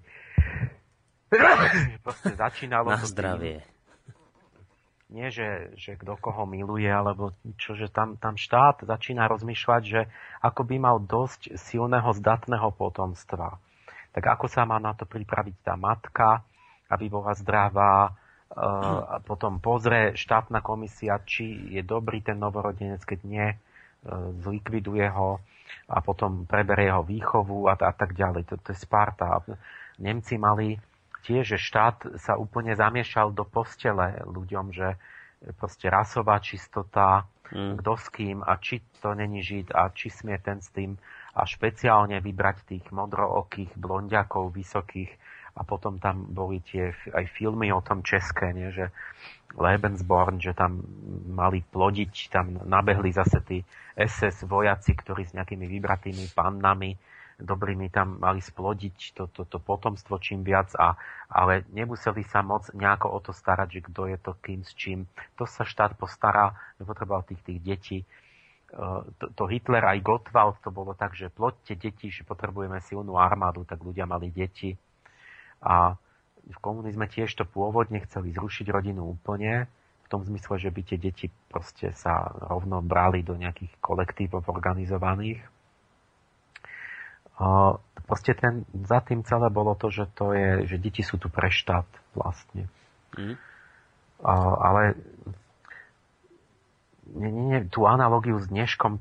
To práve, na to sa gender, tam, tam, to je niečo my niečo úplne iné prežívame, to je úplne iný, teda ten, ten prapôvod a motív a toho je ten liberalizmus, že má to formu liberalizmu, či to niečo úplný opak. A ja ešte, on spomínal ten Marian tie, tú voľnú lásku, hmm. tak to, to, neviem, čo bolo v tom románe, ale to tak bolo naozaj, že v 20. rokoch oni zrušili manželstvo. Povedali, aj Mao povedal, že to je mešťacká citová droga a prešitok že manželstvo. Takže nemalo byť manželstvo, že malo byť iba také, že nejakú družku, súdružku dočasne, alebo že proste iba tak by ľudia spolu spali a inak akože nemali by nejaké záväzky. Mm-hmm. Deti vzniknuté by, by prechádzali vlastne štátne a e, nejak toto, toto zaviedli a v tých 20. rokoch a že dopadlo to nejako, nejako katastroficky, že museli to zrušiť. Čiže zase to, čo už sme zažili my, naši rodičia, že, e, že komunisti, ja neviem, túto za Husáka, že, že vychvalovali rodinu, tak to už bol, to vôbec nebol pôvodný komunizmus, to už bol ústup po, po porážke, že oni museli e, akoby vrátiť niektoré z tých mešťanských hodnôt, tých prežitkov, ktoré pôvodne boli zatratené lebo, lebo sa im to rozpadalo pod rukami. Proste, že ľudia mali všaké kdekade deti nezaopatrené, nevedel kto s kým a, a, a, a proste psychické poruchy, proste šli ako boli nešťastní alebo nejaký proste rozorvaní z toho tí ľudia a, a do práce nechodili a proste že taký chaos nastal. Čiže tam tá církev proste ona robí ten extrém, že proste disciplinuje tú sexualitu a dusí ju a, a, a tak, ale, ale ona zase vedela, že, že proste keď sexualita sa nechá, že akože na divokú zver, že proste páte sa ako zvieratá, takže nastáva úplný chaos v spoločnosti. Že sa to nedá riadiť, takže komunisti proste museli zaspätkovať, robili krok späť a začali teda, že teda socialistická rodina, že treba. No, máme tá tu... veľká otázka, čo bola pre... No ja, to sa môžeme, ak nám vyjde sa vrátiť, že, že teda čo je toto dobré na komunizme, alebo že jak to teda má byť, že No, máme tu tomu takú... by sme mohli sa vrátiť. Môžeme sa k tomu dostať, neskôr. môžeme sa k tomu dostať, ale ja tu ešte mám aj uh, inú otázku, teda tých otázok je viacej aj na maili, aj na Facebooku, ale táto mi príde taká zaujímavá od poslucháča Jozefa ktorý sa pýta, keďže sme už teda spomínali, že 20. storočie e, bolo poznačené práve tým Marsom, tak pýta sa, že ako zušľachtiť sily Marsu tak, aby pôsobili nie úpadkovo, ale pozdvihujúco, teda pozitívne. Mm, to je k tomu vlastne už skoro. No, v tej symptomatológii dejín vždy si treba všimnúť, že ten démon sa popisuje najľahšie. Tie úpadkové formy totiž nestoja námahu. To je len to, že väčšina je pasívna, niečo e, sa zmení v tom kolektívnom podvedomí, tak oni nejako reagujú a väčšinou je to deštruktívne, keď, keď v tom nie je žiadna snaha e, toho človeka, žiadne úsilie o také smerom nahor. Ale vždy je tam, aj keď väčšinou menšia časť, nejaké konštruktívne E, pozitívne úsilie. No u toho komunizmu tým konštruktívnym pólom je to budovateľstvo, to pionierstvo, to, e, to, tá chuť proste pracovať, pretvoriť svet, e, že sa napríklad sa však sa veľmi veľa vybudovalo. Čiže teraz mi hovoria v Írsku, priatelia, že tam žijú, že, že, no, že to tam sú také, že oni stále nemajú v tých takýchto krajinách, že nemá tam dobudovanú sieť a plyn a vodovod a domy a že stále si pripadajú, že to tu máme lepšie, že, mm-hmm. že proste tí komunisti povedali, tak, bude elektrifikácia, každý bude elektrínu, tak bude plyn, plynofikácia, že oni vš- vš- sa, sa vybudovalo proste všeličo. O, také veľké projekty, čo, čo, na čo treba sa spojiť a veľa ľudí, keď centrály a čo sa urobilo, čo bolo v prospech a, a tak, aby športovisko veľké a robiť pre zdravie a, a neviem, akože čo vlastne čo chcem povedať teraz už sme, že, že čo bolo dobré sa Áno, áno, áno, to čo bolo dobré. Respektíve odpovedať na tú otázku poslucháča, ako zušľachtiť Uh, počkajte, ak sa pýtal, aby som sa, aby som sa presne opýtal, aby som to nezamotal. Ako zúšľachtiť celý Marsu tak, aby pôsobili nie úpadkovo, ale pozdvihujúco, teda pozitívne? No ten ideál sa musí vnoriť duchovný do tých síl, aby, aby to púdové sa, sa sublimovalo na tie uh, za účasti vedomia a proste myšlienok pravdivých na, na na ušlachtivé cnosti a to potom máme ten obraz, e, nejaký v podstate rytierský ideál.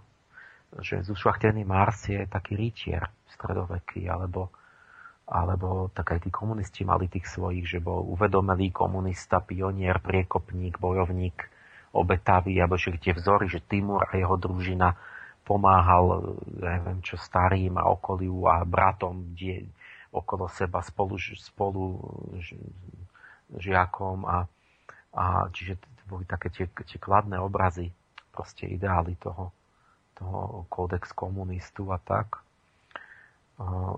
Kde tiež sa odrážali nejaké kladné stránky, len bolo to aj ľudia to vždy tak nejak iba do polovice pochopia a zdeformujú.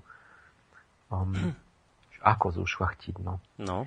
To, to je celý ten, vývoj osobnosti, že to musí byť rovnomerné aj s tým ostatným, že, že to, to nie je len, totiž to sa nedá tak povedať, že čo bolo dobré na komunizme a čo je dobré na kapitalizme, lebo, lebo keď to, toto je tá, tá tragédia, že to vždy skončí zle, lebo, lebo ľudia to berú ako ideologické, ideologický mŕtvý princíp, čiže keď to takto je brané, tak každý jeden je smrteľne nebezpečný. Proste ja keď poviem, že má byť spoločný majetok, tak to je pravda ako ideál a je to, je to, je to pohroma ako ideológia. Mm-hmm. Ja keď poviem, že má byť sloboda, tak to je pravda ako ideál, keď to chápem správne, ale je to pohroma, keď je to ideológia. Áno.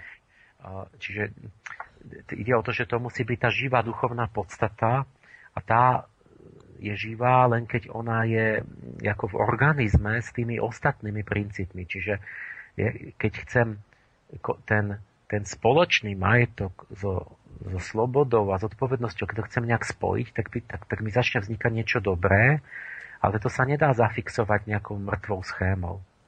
Lebo ako náhle to je fixné a začnú sa na to odvolávať ako na nejaký pevnú dogmu, zjednodušenú, tak máte už ten ideologizáciu a už ten mech, tú mechanizáciu a už je, to, už je koniec.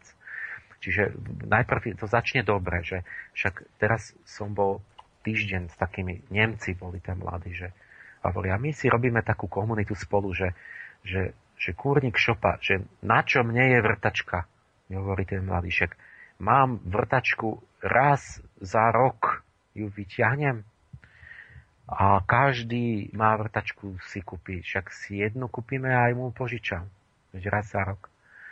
A No však samozrejme, keď začnete týmto, si uvedomíte, to je plýtvanie, to máte zbytočné starosti a tak ďalej.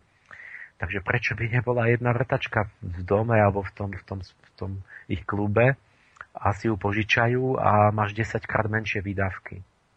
Takže tak si uvedomíme, že je to dobrý nápad v mnohých prípadoch mať mm. spoločné. Mm-hmm. A, a nie výlučné vlastníctvo. A, a ja mu hovorím, no to však to výborne, že to chápete, ale že my sme to zažili a že viete, a tam je problémik, že, že vždy, keď sme tú vrtačku, keď som ju potreboval, tak vždy som ne, sa nevedeli sme, kde je, alebo bola pokazená. Lebo ju používali všetci a nik, nikto sa necítil za ňu zodpovedný. Takže vznikne ten, že, že zase to nefunguje. Potom chcete mať zase svoju. Mm-hmm tak, tak aj s tou slobodou, že to nie je pravda, že jak na západe, že sloboda je dobrý princíp. My tu teraz už zase, už, je, už nám strpkne to slovo na jazyku, lebo ako náhle už to je ten falošný ideologický, to ten slogan, že sloboda, sloboda, a teraz vidíte, že vlastne ten človek pod tým myslí to, že vlastne vás okradne, ozbíja, e, zdeptá, že, že vás vlastne tyranizuje tak, tak, tak vlastne zrazu začnete nenávidieť tú, túto tzv. slobodu mm-hmm. falošnú. Proste tu, tu akoby treba no ja to nie, to, to sa tak nejak rýchlo nedá. Proste treba pochopiť, že tam, tam sú nejaké živé princípy, ktoré by boli správne a to sa nedá proste zmraziť na nejaké izmy. Mm-hmm.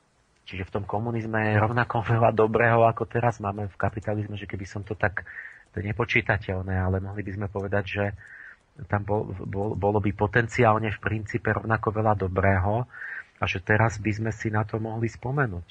Mm-hmm. Aj si spomíname, že čo všetko zase je opačne a zlé a čo, čo tam nebolo zlé proste, čo, čo fun- však školstvo bolo vlastne lepšie, aspoň pre väčšinu. Však, však bola dostupnosť, že to, čo mnohé veci boli všelijako zadarmo, zalacno, to, čo teraz človek draho platí. A na čo? Prečo? Mm-hmm. Proste nebolo také vykorisťovanie, nebolo také... Mno, mnoho vecí sa zase pokazilo. Proste. No, Niečo aj... sa napravilo, sa pokazilo. Ja som včera pozeral, mi poslali, že nemecký poslanec Gízy, mal prejav v nemeckom parlamente a hovorím si, no a konečne nejaký principiálny chlapík, že tak, tak, tak, mi to do, tak sa mi to dobre počúvalo, lebo on hovoril, že áno, Putin Krym, to je zlé a takto a takto má svoje záujmy a, a chce a tak.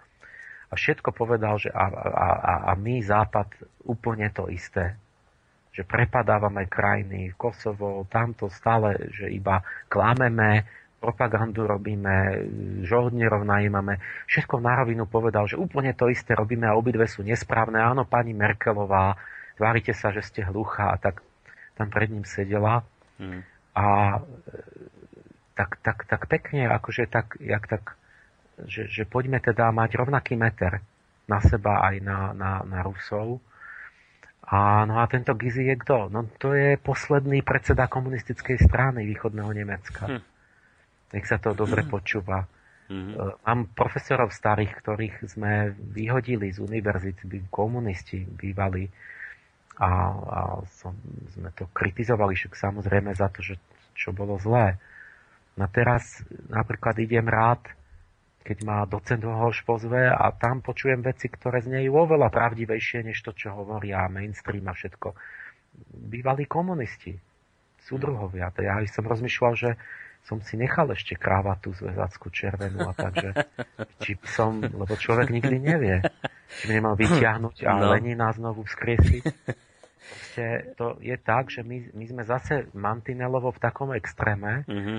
že vlastne ten, ten komunista, keď tu prehovorí, tak je to pravdivejší hlas vzhľadom na situáciu, už zase, než keď, než keď, než keď tu bude rečniť nejaký proamerický niekto. No práve v tejto súvislosti nám, nám poslal, môžete to hneď doplniť, len chcem dostať aj k, k, k mailu poslucháča Marcela, ktorý nám napísal takúto vec na základe toho, čo ste teraz hovorili, že veril som, že Rusko môže byť protipólom USA, ale ako vás tak počúvam, tak mám pocit, že som sa mýlil, že teda je to dnes tak, ako keď sa bil Rím so Spartou a ani jedno, ani druhé nie je dobré, že sú to dva extrémy. A teraz dodáva, že čo teda treba robiť, v čo veriť, komu? No, to aj Putin mal veľmi sympatický proje, ten prejav, to, ten, tak ja som, jak sa to volá, tie jeho prednášky, mne už to úplne znelo, ako keď moja kniha z 94. 5. o tom poslaní Slovanov, si hovorím, no tak už konečne si dal do programu moju knihu. Že majú iný, iné kultúrna vízia a, a tak ďalej. Samozrejme, ja si mysl, viem o tom, teda, že jedna vec je, že on to hovorí a druhá vec, že či on je nejaký aniel, lebo však oni robia takisto stále tie veci, že zrazu niekto umre a zistia, že plutónium má v sebe, čiže niečo, čo majú iba tie tajní agenti ruskí a tak. Že on to, tak som si to vyložil tak, že on nie, že by bol nejaký, že by, že by sa nedopustil nejakých tých, tých, tých aj tie mocné štáty, to sú v podstate vždy vrahovia a, a, a zločinci že oni ako keby to snadení to nejde, že, že, že nejaký Slováci, že my nerobíme také veci len preto, že ako nemáme v rukách moc asi. Ale som si hovoril, že aspoň to, že on, keď to musí hovoriť, lebo, lebo to nejak žije v tých ľuďoch, že on musí hovoriť to, čo oni chcú počuť, som hovoril, že tak, tak nejaká nádej z toho Ruska, e, áno, áno, trochu áno, lebo, lebo, lebo teraz jak vlastne sa to prevážilo strašne na tú prozápadnú stranu a Amerika už má taký hrebienok, že si myslí, že môže každého prepadnúť a zbombardovať, tak teraz ako keby trošku bolo potrebné, že predsa by to Rusko ne, ne, nezaniklo, aby, aby sa neuskutočnil ten plán, že ho úplne taký, rozdrobia, že taký tam nastolia Ameriku. Mm-hmm. Takže by som trošku držal palce tým Rusom, že aby ich ne, nezlikvidovali celkom a aby tu nejaká rovnováha sil bola a aby trošku e, oni ukázali, a ja som si to želal pôvodne aj s nami, že tú slovanskú ideu, že je nejaké iné hodnoty, než tie, než tie konzumno amerikanistické. Mm-hmm. Takže ale to je, to je tak, že keď tu bol Sovietský zväz, tak som hovoril proti tej totalite. Ano. A, a len teraz je, to sa prevážilo. No, tak tí, čo boli živí, tak vedia, že Rusi sú v podstate jak nejakí Tatári suroví. Že, to je, že, že keď tu bola armáda, že znásilňovali a že ako vyzerali, že to boli v podstate všelijakí trestanci zavšivavení a, a tak všelijako. A zároveň aj tá ruská duša, to bratské, krásne, zároveň strašne niečo aziatské, také despotické, surové a to boli spôsoby, kedy proste sa zabíjalo hlava, nehlava, kde, prišli áno o 5. v čiernych kabatoch pre vás, už vás nikto nevidel a ja som to ešte zažil doma, že prišli o 5. a prehliadka, všetko vám vyhadžu na, na kopu, e, šuflíky dole hlavou proste a, a niečo hľadajú. A neviete, či zoberú otca, či sa vráti v ten večer, alebo sa o rok vráti, alebo čo. Čiže to bol taký, keď boli pri moci, tak, tak sa prejavilo, že sú to barbary. Mm-hmm. Ako riadni že, že to, je, to je strašný taký rozpor vnútorný, že človek musí milovať tú ruskú dušu, že tých priateľov, ale zároveň oni ešte ako keby tam sa nastavilo niečo, čo, čo ich používalo na to, že, že napríklad v 68. tu boli s tými tankami a, a udupali našu slobodu. No vidíte, to bude a, možno... A, že, že, čiže tí, tí, čo si pamätajú, tak, tak tí by nechceli Rusov naspäť a mm. Poliaci, čo zažili a tak. No ale, čiže istým spôsobom je to, je to jak, jak pražďak úhoď, mm-hmm. že to sú dva také mlínske kamene niečoho mocných blokov, ktoré, ktoré stratia ľudskosť. Mm-hmm. Len by tam boli ako kvá odlišnosti, že tí Rusi to robili tak fyzicky, že to KGB vás niekde odvliekli a tak. A Američania No oni to vlastne tiež robia fyzicky už, ale, ale tam je nejaký iný stupeň úplne nový, že tá tzv. sloboda. A tá sloboda vlastne sa tým, v podstate oni tým myslia mentálne otroctvo. Čiže ako taký, taký, tak sa snažia nastaviť ten systém, jak my máme, že, že vlastne nie je tam ako násilie, lebo vlastne tí ľudia sú zotročení mentálne a oni dobrovoľne sa rozhodujú pre to, čo sa im, čo sa im predpíše. A istým spôsobom toto je, jak poviem, to je, to je pokrok do niečoho strašnejšieho, lebo je to jemnejší druh otroctva, ale pokrok je v tom, že je to na vyššom stupni, že, že my ja, ja si myslím, že my máme, my sa nemáme vzdať tých západných ideálov, to, to, je, to je krok späť, že ísť do, na, do nejakých tých despocií orientálnych, že, lebo keď príde k slovu fyzické násilie, tak potom to už je úplne zabité. Mm-hmm. My, si máme nechať tieto, že, že majme akože tie ideály slobody, ale musíme ich naplniť. Ale to znamená, že ešte väčšiu silu, než, než vôbec kedy, lebo to mhm. znamená, že sa musím vymaniť nielen fyzicky, že budem partizán alebo niečo, ale lebo, lebo, lebo proti mne vláda na mňa nestriela a tak nemôžem áno. byť Che Guevara. To, by, to je ľahké, to ja by som akože... To je vlastne áno, to je, to je jednoduchšie. Niečo, no?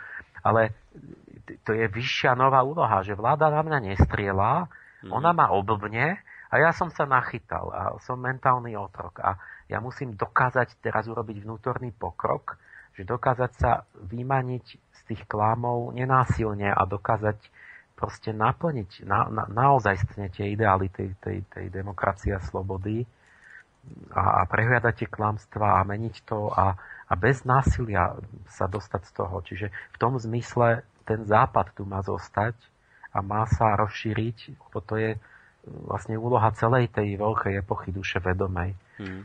Ale, ale no už rozprávam asi toho zbytočne. No, mám tu aj taký, taký mail od, od Denisy, ktorý, ktorá, ten mail tak trošku práve súvisí možno s tým, čo ste teraz hovorili. Ona sa pýta takúto vec, že mám otázku v rámci dnešnej témy. V socialistickom bloku boli okrem iných národov vlastne všetky slovanské. Chcela by som sa teda opýtať, či sú, alebo či sa teda dá povedať, že Slovania sú marsické národy. Nie, o, nie, nie. O, No, máme aj telefonát, ten, ten, tak poprosím to, to poslucháča, aby no, počkal na linke, zatiaľ kým to, pán Pálež odpovie, no nech sa to páči. To by akože to mohlo napadnúť čitateľku, že mm-hmm. teda, že, že, že by to ako bolo logické, že teda keď sme to mali my, len s tým celým tým socializmom je to oveľa zložitejšie, že to je jedna zložka, ten, ten, ten Mars. Ale socializmus ako taký to nie je Mars, to je proste lavica politická, je v podstate lunárna inšpirácia a je to záležitosť 18. 19. storočie, kde to nemalo ten charakter militantný, ale ten súcitný a ten kolektivistický a tak, to, to, to, to, že tu tam je viac zložiek. A to, sa, to bol vlastne socializmus a, a tie, tie, tá východná Európa mala viac v sebe tento kolektívno-citový, ten, ten spoločenský aspekt. To, to, to vieme, o Slovanoch sa to vždy hovorilo, že majú toto že spolu, to bratstvo. A ta, ta, tým pádom to nejako stihlo, ako keby, to bude jeden aspekt, prečo to stihlo tú východnú Európu, lebo však Engels bol Angličan, či kde bol, proste ano, tam niekde. Ano, ano. A, ale tí Angličania si to nikdy nedali taký nápad, akože to sú takí individualisti, že ten kolektivizmus proste tam sa im javil ako zlá myšlienka. V Nemecku bol tak, tak pokus, ale tiež to, ne, to ne, ne, ne, bolo, neprešlo. A, čiže u nás to išlo. Ale, ale boli tam aj nejaké, kto vie, aké všelijaké iné aspekty, že napríklad tá, tá zaostalosť, čak oni prešli rovno od toho ruského mužika z, zo stredoveku do industriálnej spoločnosti, že to oni sa nevedeli vzpamätať. Proste tam urobili údernú stranu bolševici a, a proste tí ľudia ako keby ne, neboli nejak dosť svojprávni, proste tam sa to s nimi jednoducho urobili, nejaký experiment. A ten Mars je akoby taká zložka, ktorá prišla neskôr do toho socializmu a sa to zlialo do takého amalgámu, ale to sa začalo rysovať až koncom 19. storočia, že zrazu z toho socializmu bol ten bolševizmus agresívny, ten, ten militantný, ten, čo chcel všetkých podrezať, zabiť, obesiť a prepadnúť všetky ostatné štáty. Ale toto nebol pôvodne charakter socializmu taký násilný, tých, tých socialistov predtým ako. Mm-hmm. Ta, um, takže tam, tam sa spájajú um, akoby ten, pri najmenšom ten Mars s mesiacom a ešte kto vie, aké charakteristiky tých národov um, do, do, toho, do tej historickej udalosti. Mm-hmm. Dobre, poďme aj na ten telefonát na poslucháča, ktorý čaká na linke. Dobrý deň. Haló, počujeme sa? No, tak nepočujeme, poslucháč asi zl- asi zložil telefón medzi tým, jak ste odpovedali, takže ak e, je nejaká otázka, tak nám môže zavolať hneď v tejto chvíli na číslo 048 381 0101, alebo samozrejme maily môžete písať na studio zavináč e, slobodný vysielač www.slobodnyvysielac.sk Urobíme to ešte tak, keďže nikto nevolá, tak dáme si krátku dvojminútovú opäť pesničku a po nej e, budeme ďalej odpovedať na tému, či už súvisiacu s touto dnešnou témou, ktorú rozoberáme, alebo môžete položiť otázku aj mimo dnešnej témy.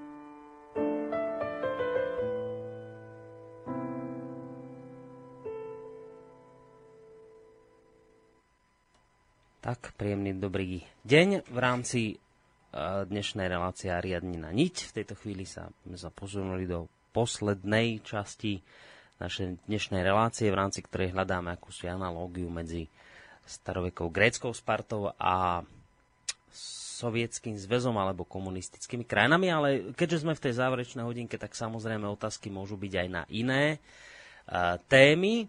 No a píšu nám poslucháči maily, a, ale vidím, že nám niekto telefonuje, takže dám priestor v tejto chvíli uh, telefonujúcemu poslucháčovi. Príjemný dobrý deň komu a kam? E, dobrý deň, tu je Števo Petrucha zo Šamorína. No, nech sa páči, Števo. Zdravím všetkých, aj, poslucha, aj hostia, aj, aj teba, Boris, aj poslucháčov. E, ja by som, páni, bol rád, keby sa to tro, trošku prestalo mystifikovať. Ako, mám taký pocit, že tu sa nahrádzajú príčiny s následkami, tak trochu. Áno, no, no počúvame. Čiže v podstate sa tu hovorí o tom, že, že, že to Rusko, že, že ono bolo vlastne militaristický štát na, na spartianských základoch, ale ja mám taký pocit, že, že tí Rusi boli do toho tak trochu vtlačení pretože pôvodný zámer Marxa a Engelsa bol taký, že, že socializmus a komunizmus zvíťazí na celej zeme guli naraz. Čo Lenin rozviedol potom akože do takej teórie, že, že na dosť veľkom území stačí, keď to bude jeden štát, jeden veľký štát. Že keď, keď, keď sa tam akože začne, e, keď sa tam zmení e, režim na, na socialistický alebo komunistický. No a samozrejme, akože tie, tie ostatné režimy boli nepriateľské voči nemu. Neviem, ako ja som, nedávno som čítal e, v aprílovom čísle Zema vek článok Červená symfónia, ktorý v podstate dokazuje to, že, že pláno, teda komunizmus sa plánoval, teda bol plánovaný nejakou oligarchiou a mal vyzerať trochu inak, ako nakoniec dopadol. Akože Lenin vlastne sa vymkol spod kontroly takisto Stalin. No a oni v podstate vedeli o tom, že, že ostatný, teda Hitler bol vypestovaný ako, ako protiváha k Stalinovi.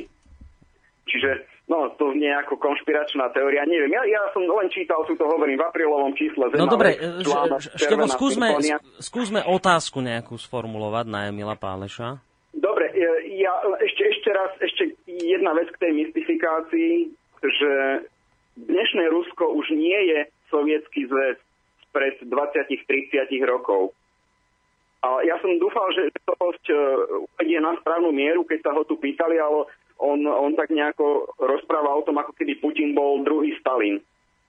Tako je, je fakt, že Putin potlačil oligarchiu v Rusku, čiže dajme tomu, že, že, že nie, niečo, ale myslím, že z iných dôvodov, ako, ako, ako sa tu podsúva.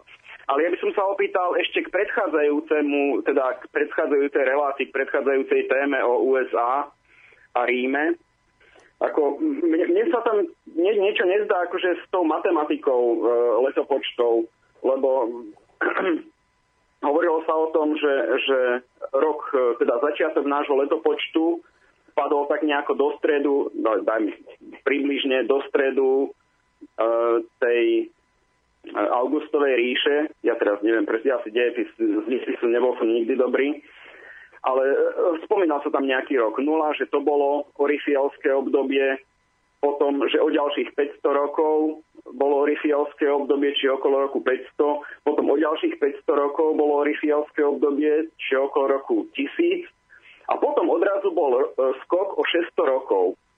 Ako, neviem, podľa mňa tí e, archanieli je ich sedem, by sa mali striedať v pravidelných intervaloch a potom z toho tak nejako vyplynulo, že, že 1600 plus 500 dáva 2100. Čiže že, že stred tej orifialskej doby padne na rok 2100, ale to, to mi potom nesedí, lebo tam, tam o nejakých 100 rokov sa to posunulo. Ja neviem, akože ja som teda zaťažený trochu na matematiku, ako som vyštudoval matematiku, ako aj pán Páleš, ale to, toto mi tam nejako nesedí. Dobre, tak to ideme... Mňa, podľa, hej, podľa, moj, podľa môjho názoru by mala byť orifielská doba práve teraz a už by mala byť za Zenitom. Dobre. Ideme, sa? ideme odpovedať. Ďakujem veľmi pekne za telefonát. Maj sa pekne, ahoj. Tak, pán Pálež, nech sa páči. No, na, najprv tie počty, teda, to, sa, jednoducho sa musíte pozrieť do tej tabulky duchov času. Tam uvidíte tie dátumy. Ja, ja to mám na mojom webe, to je na tej Sofii SK, tam to mám niekde v tých, ja neviem, kde, v, v, v, tie knihy, tam, tam sú začiatky kníh, tam sú a tam tie tabulky sú. Je, je tam ten skok proste, lebo taký je ten babylonský kalendár. On není to presne 500 rokov, je to 500 plus nejaké roky, ale to by ešte neurobilo ten posun, ale on je taký, že, že proste to sú vládcovia stupňov znamení. Čiže keď sa prejde do nového znamenia, do nového platonského mesiaca, tak tam je, tam je zlom, pretože tam od prvého stupňa barana zase začína sa od znovu. Takže tam, tam, je, tam je namiesto 504 je tam 570 rokov. A to, čiže jedna vec je tá, že takto to Babylončania mali, to nie že podľa vášho názoru, nenázoru, proste Babylončania verili tomuto. A ja vlastne to porovnávam s tými dejinami, že či sa to naozaj deje. Takže ale preto je tam ten skok, že že to orichelské obdobie začína až 2000, až v polke tohto storočia, v druhej polke tohto storočia a nie okolo není to už teraz okolo roku 2000, lebo ten stupeň ovládaný Saturnom je až, až 2050 či 60 či koľko príde na rad. Mm-hmm. A takto aj ten Spengler tam mal, čo som hovoril, preto tam mal 2100 niečo, ten, ten posun. Lebo, lebo takto to, to v tých dejinách aj naozaj je a tak toto je aj v tej teórii babylonskej. Ja to by som musel opakovať tisíckrát, tak ako ste poviem, ja to zjednodušene hovorím, že 500 ročný, skoro vždy to je 500 plus minus a štatisticky aj tak nevieme, že či to je 510, 490, že je to proste 500 plus minus niečo. No tam, tam, tam s tým komunizmom, Uh, to, tam, tam ne, nerozumiem, že čo by, že my sme nehovorili, že teraz je komunizmus, alebo že Putina sme neporovnávali vôbec s komunizmom. Uh, hoci tam môžu byť nejaké, teda, že tí Rusi si vyžadujú nejakého silného vodcu a tak tie prvky.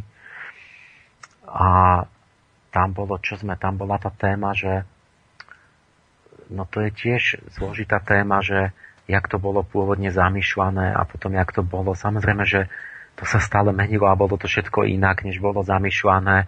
Celé to úplne sa bolo opačne, lebo Marx a Engels teoreticky vyvodili, že, že musí zvýkaziť z komunizmu z logicky, kde je najviac robotníkov, čiže v priemyselných krajinách. A to vlastne úplne zlíhalo, tam nezvyťazil. Čiže podľa nich v Anglicku a Nemecku a tak a zvyťazil tam, kde vôbec robotníci neboli. Čiže to už je úplne nejak odveci tej teórie. A, a to je potom ruka v ruke aj s tým, že vlastne to nebol komunizmus mm-hmm. nakoniec. Áno. Tá moja kapitola v knihe pokračuje potom tam, kde mám tie dejiny komunizmu, že, že to sa menilo, to sa jak taká metamorfovalo na úplne iné veci a že to, to vôbec ani nebol komunizmus nejaký, lebo komunizmus mal byť ako, že robotníci mali prevziať iniciatívu uh, a pre svoj prospech. Máme opäť väčšina. poslucháča, chcem a, len poprosiť, aby počkal na linke. to, že tam ani robotníci bolo málo. Uh-huh. Lenin vytvoril jakúsi klíku teroristickú, a hovoril, že to je v mene robotníkov, že ide o to, aby bol súkromný majetok a potom bolo zrazu všetko inak, lebo bol taký chaos, že zomierali všetci hladom, tak Lenin zaviedol kapitalizmus. Vladimír Ilič Lenin zaviedol novú ekonomickú politiku, drobný kapitalizmus, že každý mať majetky a podnikať. Čiže zrazu Leninovi nešlo už vôbec o to, aby zrušil súkromný majetok, ale išlo len o to, aby zostal pri moci. A zostal pri moci aj tak, že po, pozabíjal celú robotnickú triedu. Jeho vypískali zo závodov, čiže robotníci Lenina po krátkom čase chceli dať preč.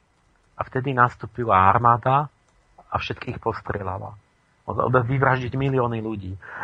Čiže to už sme niekde úplne inde, že vlastne, ako, akože v mene keď malo to byť menej robotníkov a rolníkov a robotníci štrajkovali, tých dal zabiť, rolníci sa búrili, tak ich dal všetkých zabiť.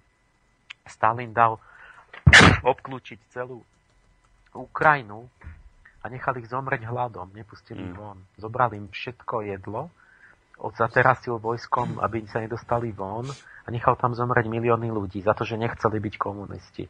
Takže a toto mal byť komunizmus, akože prevzatie vlády robotníckou a rolníckou triedou. Mm. Takže to sú úplne, to sú také strašné opaky a rozpory, že človek si e, musí dať hlboké otázky, že tam kto, koho v mene čoho vlastne vládol a za akým účelom a, a, a pod akými heslami, ktoré už nemali nič spoločné s tým, čo, čo v tých heslách pôvodne malo No poďme, poďme na ďalší telefonát, máme opäť niekoho na linke a množia sa nám aj maily, takže dobrý deň, komu a kam? Zdravím, Marek z. Dobrý deň, Marek. Já ani nemám tak jako otázku, jako spíš e, jenom takový doporučení pro posluchače, protože já teda neuvěřitelně si vážím práce doktora Páleše a e, už mám poslouchanou kompletně Ariadninu NIT e, z archivu, ale chci říct tolik je potřeba, aby si lidi uvědomili, že řeč je strašně omezující. A že ať se bavíme o čemkoliv, i třeba o blbým lejdu v míse, když to tak řeknu, tak všechno je o, vlastně ovlivněný neuvěřitelným množstvím faktorů a všechno se vším vlastně souvisí. Jo? A když potom někdo o něčem mluví, tak prostě je potřeba si uvědomit, že v tu chvíli, kdy mluví tou řečí, tak může říct jenom jeden ten faktor a uh, je potřeba si tohle uvědomit. Jo? A zároveň uh, lidi by se měli uh, snažit docílit určitý úrovně prostě jemného rozlišování a hledání pravdy prostě ne dogmatickým způsobem a, a hnedka uh, reagovat na něco, co člověk řekne, ale opravdu se zamyslet, uh, co tím vlastně ten daný chtěl říct a rozvíjet tu debatu. Jo, takže, mm. takže spíš jenom takhle. Mm, ďakujeme pekne za názor. Majte sa pekne do počutia. Ja, ja, ja ďakujem za pekný príspevok. Mm-hmm. To, to, by sme, to bol ten jeden náš cieľ, že skvalitňovať schopnosť viesť dialog, tak mm. By, sme, by sme si to mali mať pred očami stále, lebo, lebo takto je, že ten posluchač e, má počúvať, nie, každý my máme počúvať nie tie slova, ale to, čo chce povedať, ten, ten zámer toho hovoriaceho. Hmm. To musím vnímať a nie, že sa chytím nejakého slova a poviem, že ale to je takto, to je takto, takto. Hmm. A pritom som nepochopil, čo chcel povedať ten človek, lebo to by sme sa nedo, nedorozumeli do, nikdy. Hmm. No, ďalej mail od Petra, ktorý e, reaguje ešte na Spartu a, a, a sovietský zväz a tie paralely, že prečo sa robili dané prísne protiopatrenia voči vôli ľudu, ak mal duch doby pôsobiť práve ako ste spomínali kolektívne. Aký bol vlastne rozdiel medzi vôľou oligarchov a vôľou obyvateľov, ak teda aktuálny marsický duch pôsobí rovnako na každého? Prečo teda tie kontroly? Teraz hovorí o 20. storočí? Či o tej no, to tam, to tam už presne nekonkretizuje, Aha. ale asi má, mám pocit, že o oboch zároveň, keďže sme dali takú analógiu medzi oboma, že to tam bolo podobné, tak asi aj v prípade Sparty, aj v prípade Sovietskeho zväzu, že, že teda prečo sa robili takéto prísne protiopatrenia voči vôli ľudu, ak mal duch doby pôsobiť kolektívne.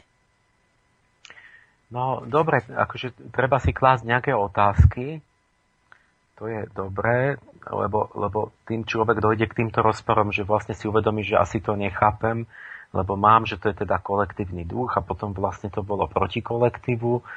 Uh, tak, to, to je taký začiatok. No ale veď my, my, my, my to objavujeme, my pozorujeme, bádame, že, že ako vieme, že marsický duch je kolektívny a aký vlastne je. Však to nemáme niekde v nejakej cirkevnej príručke napísané presne.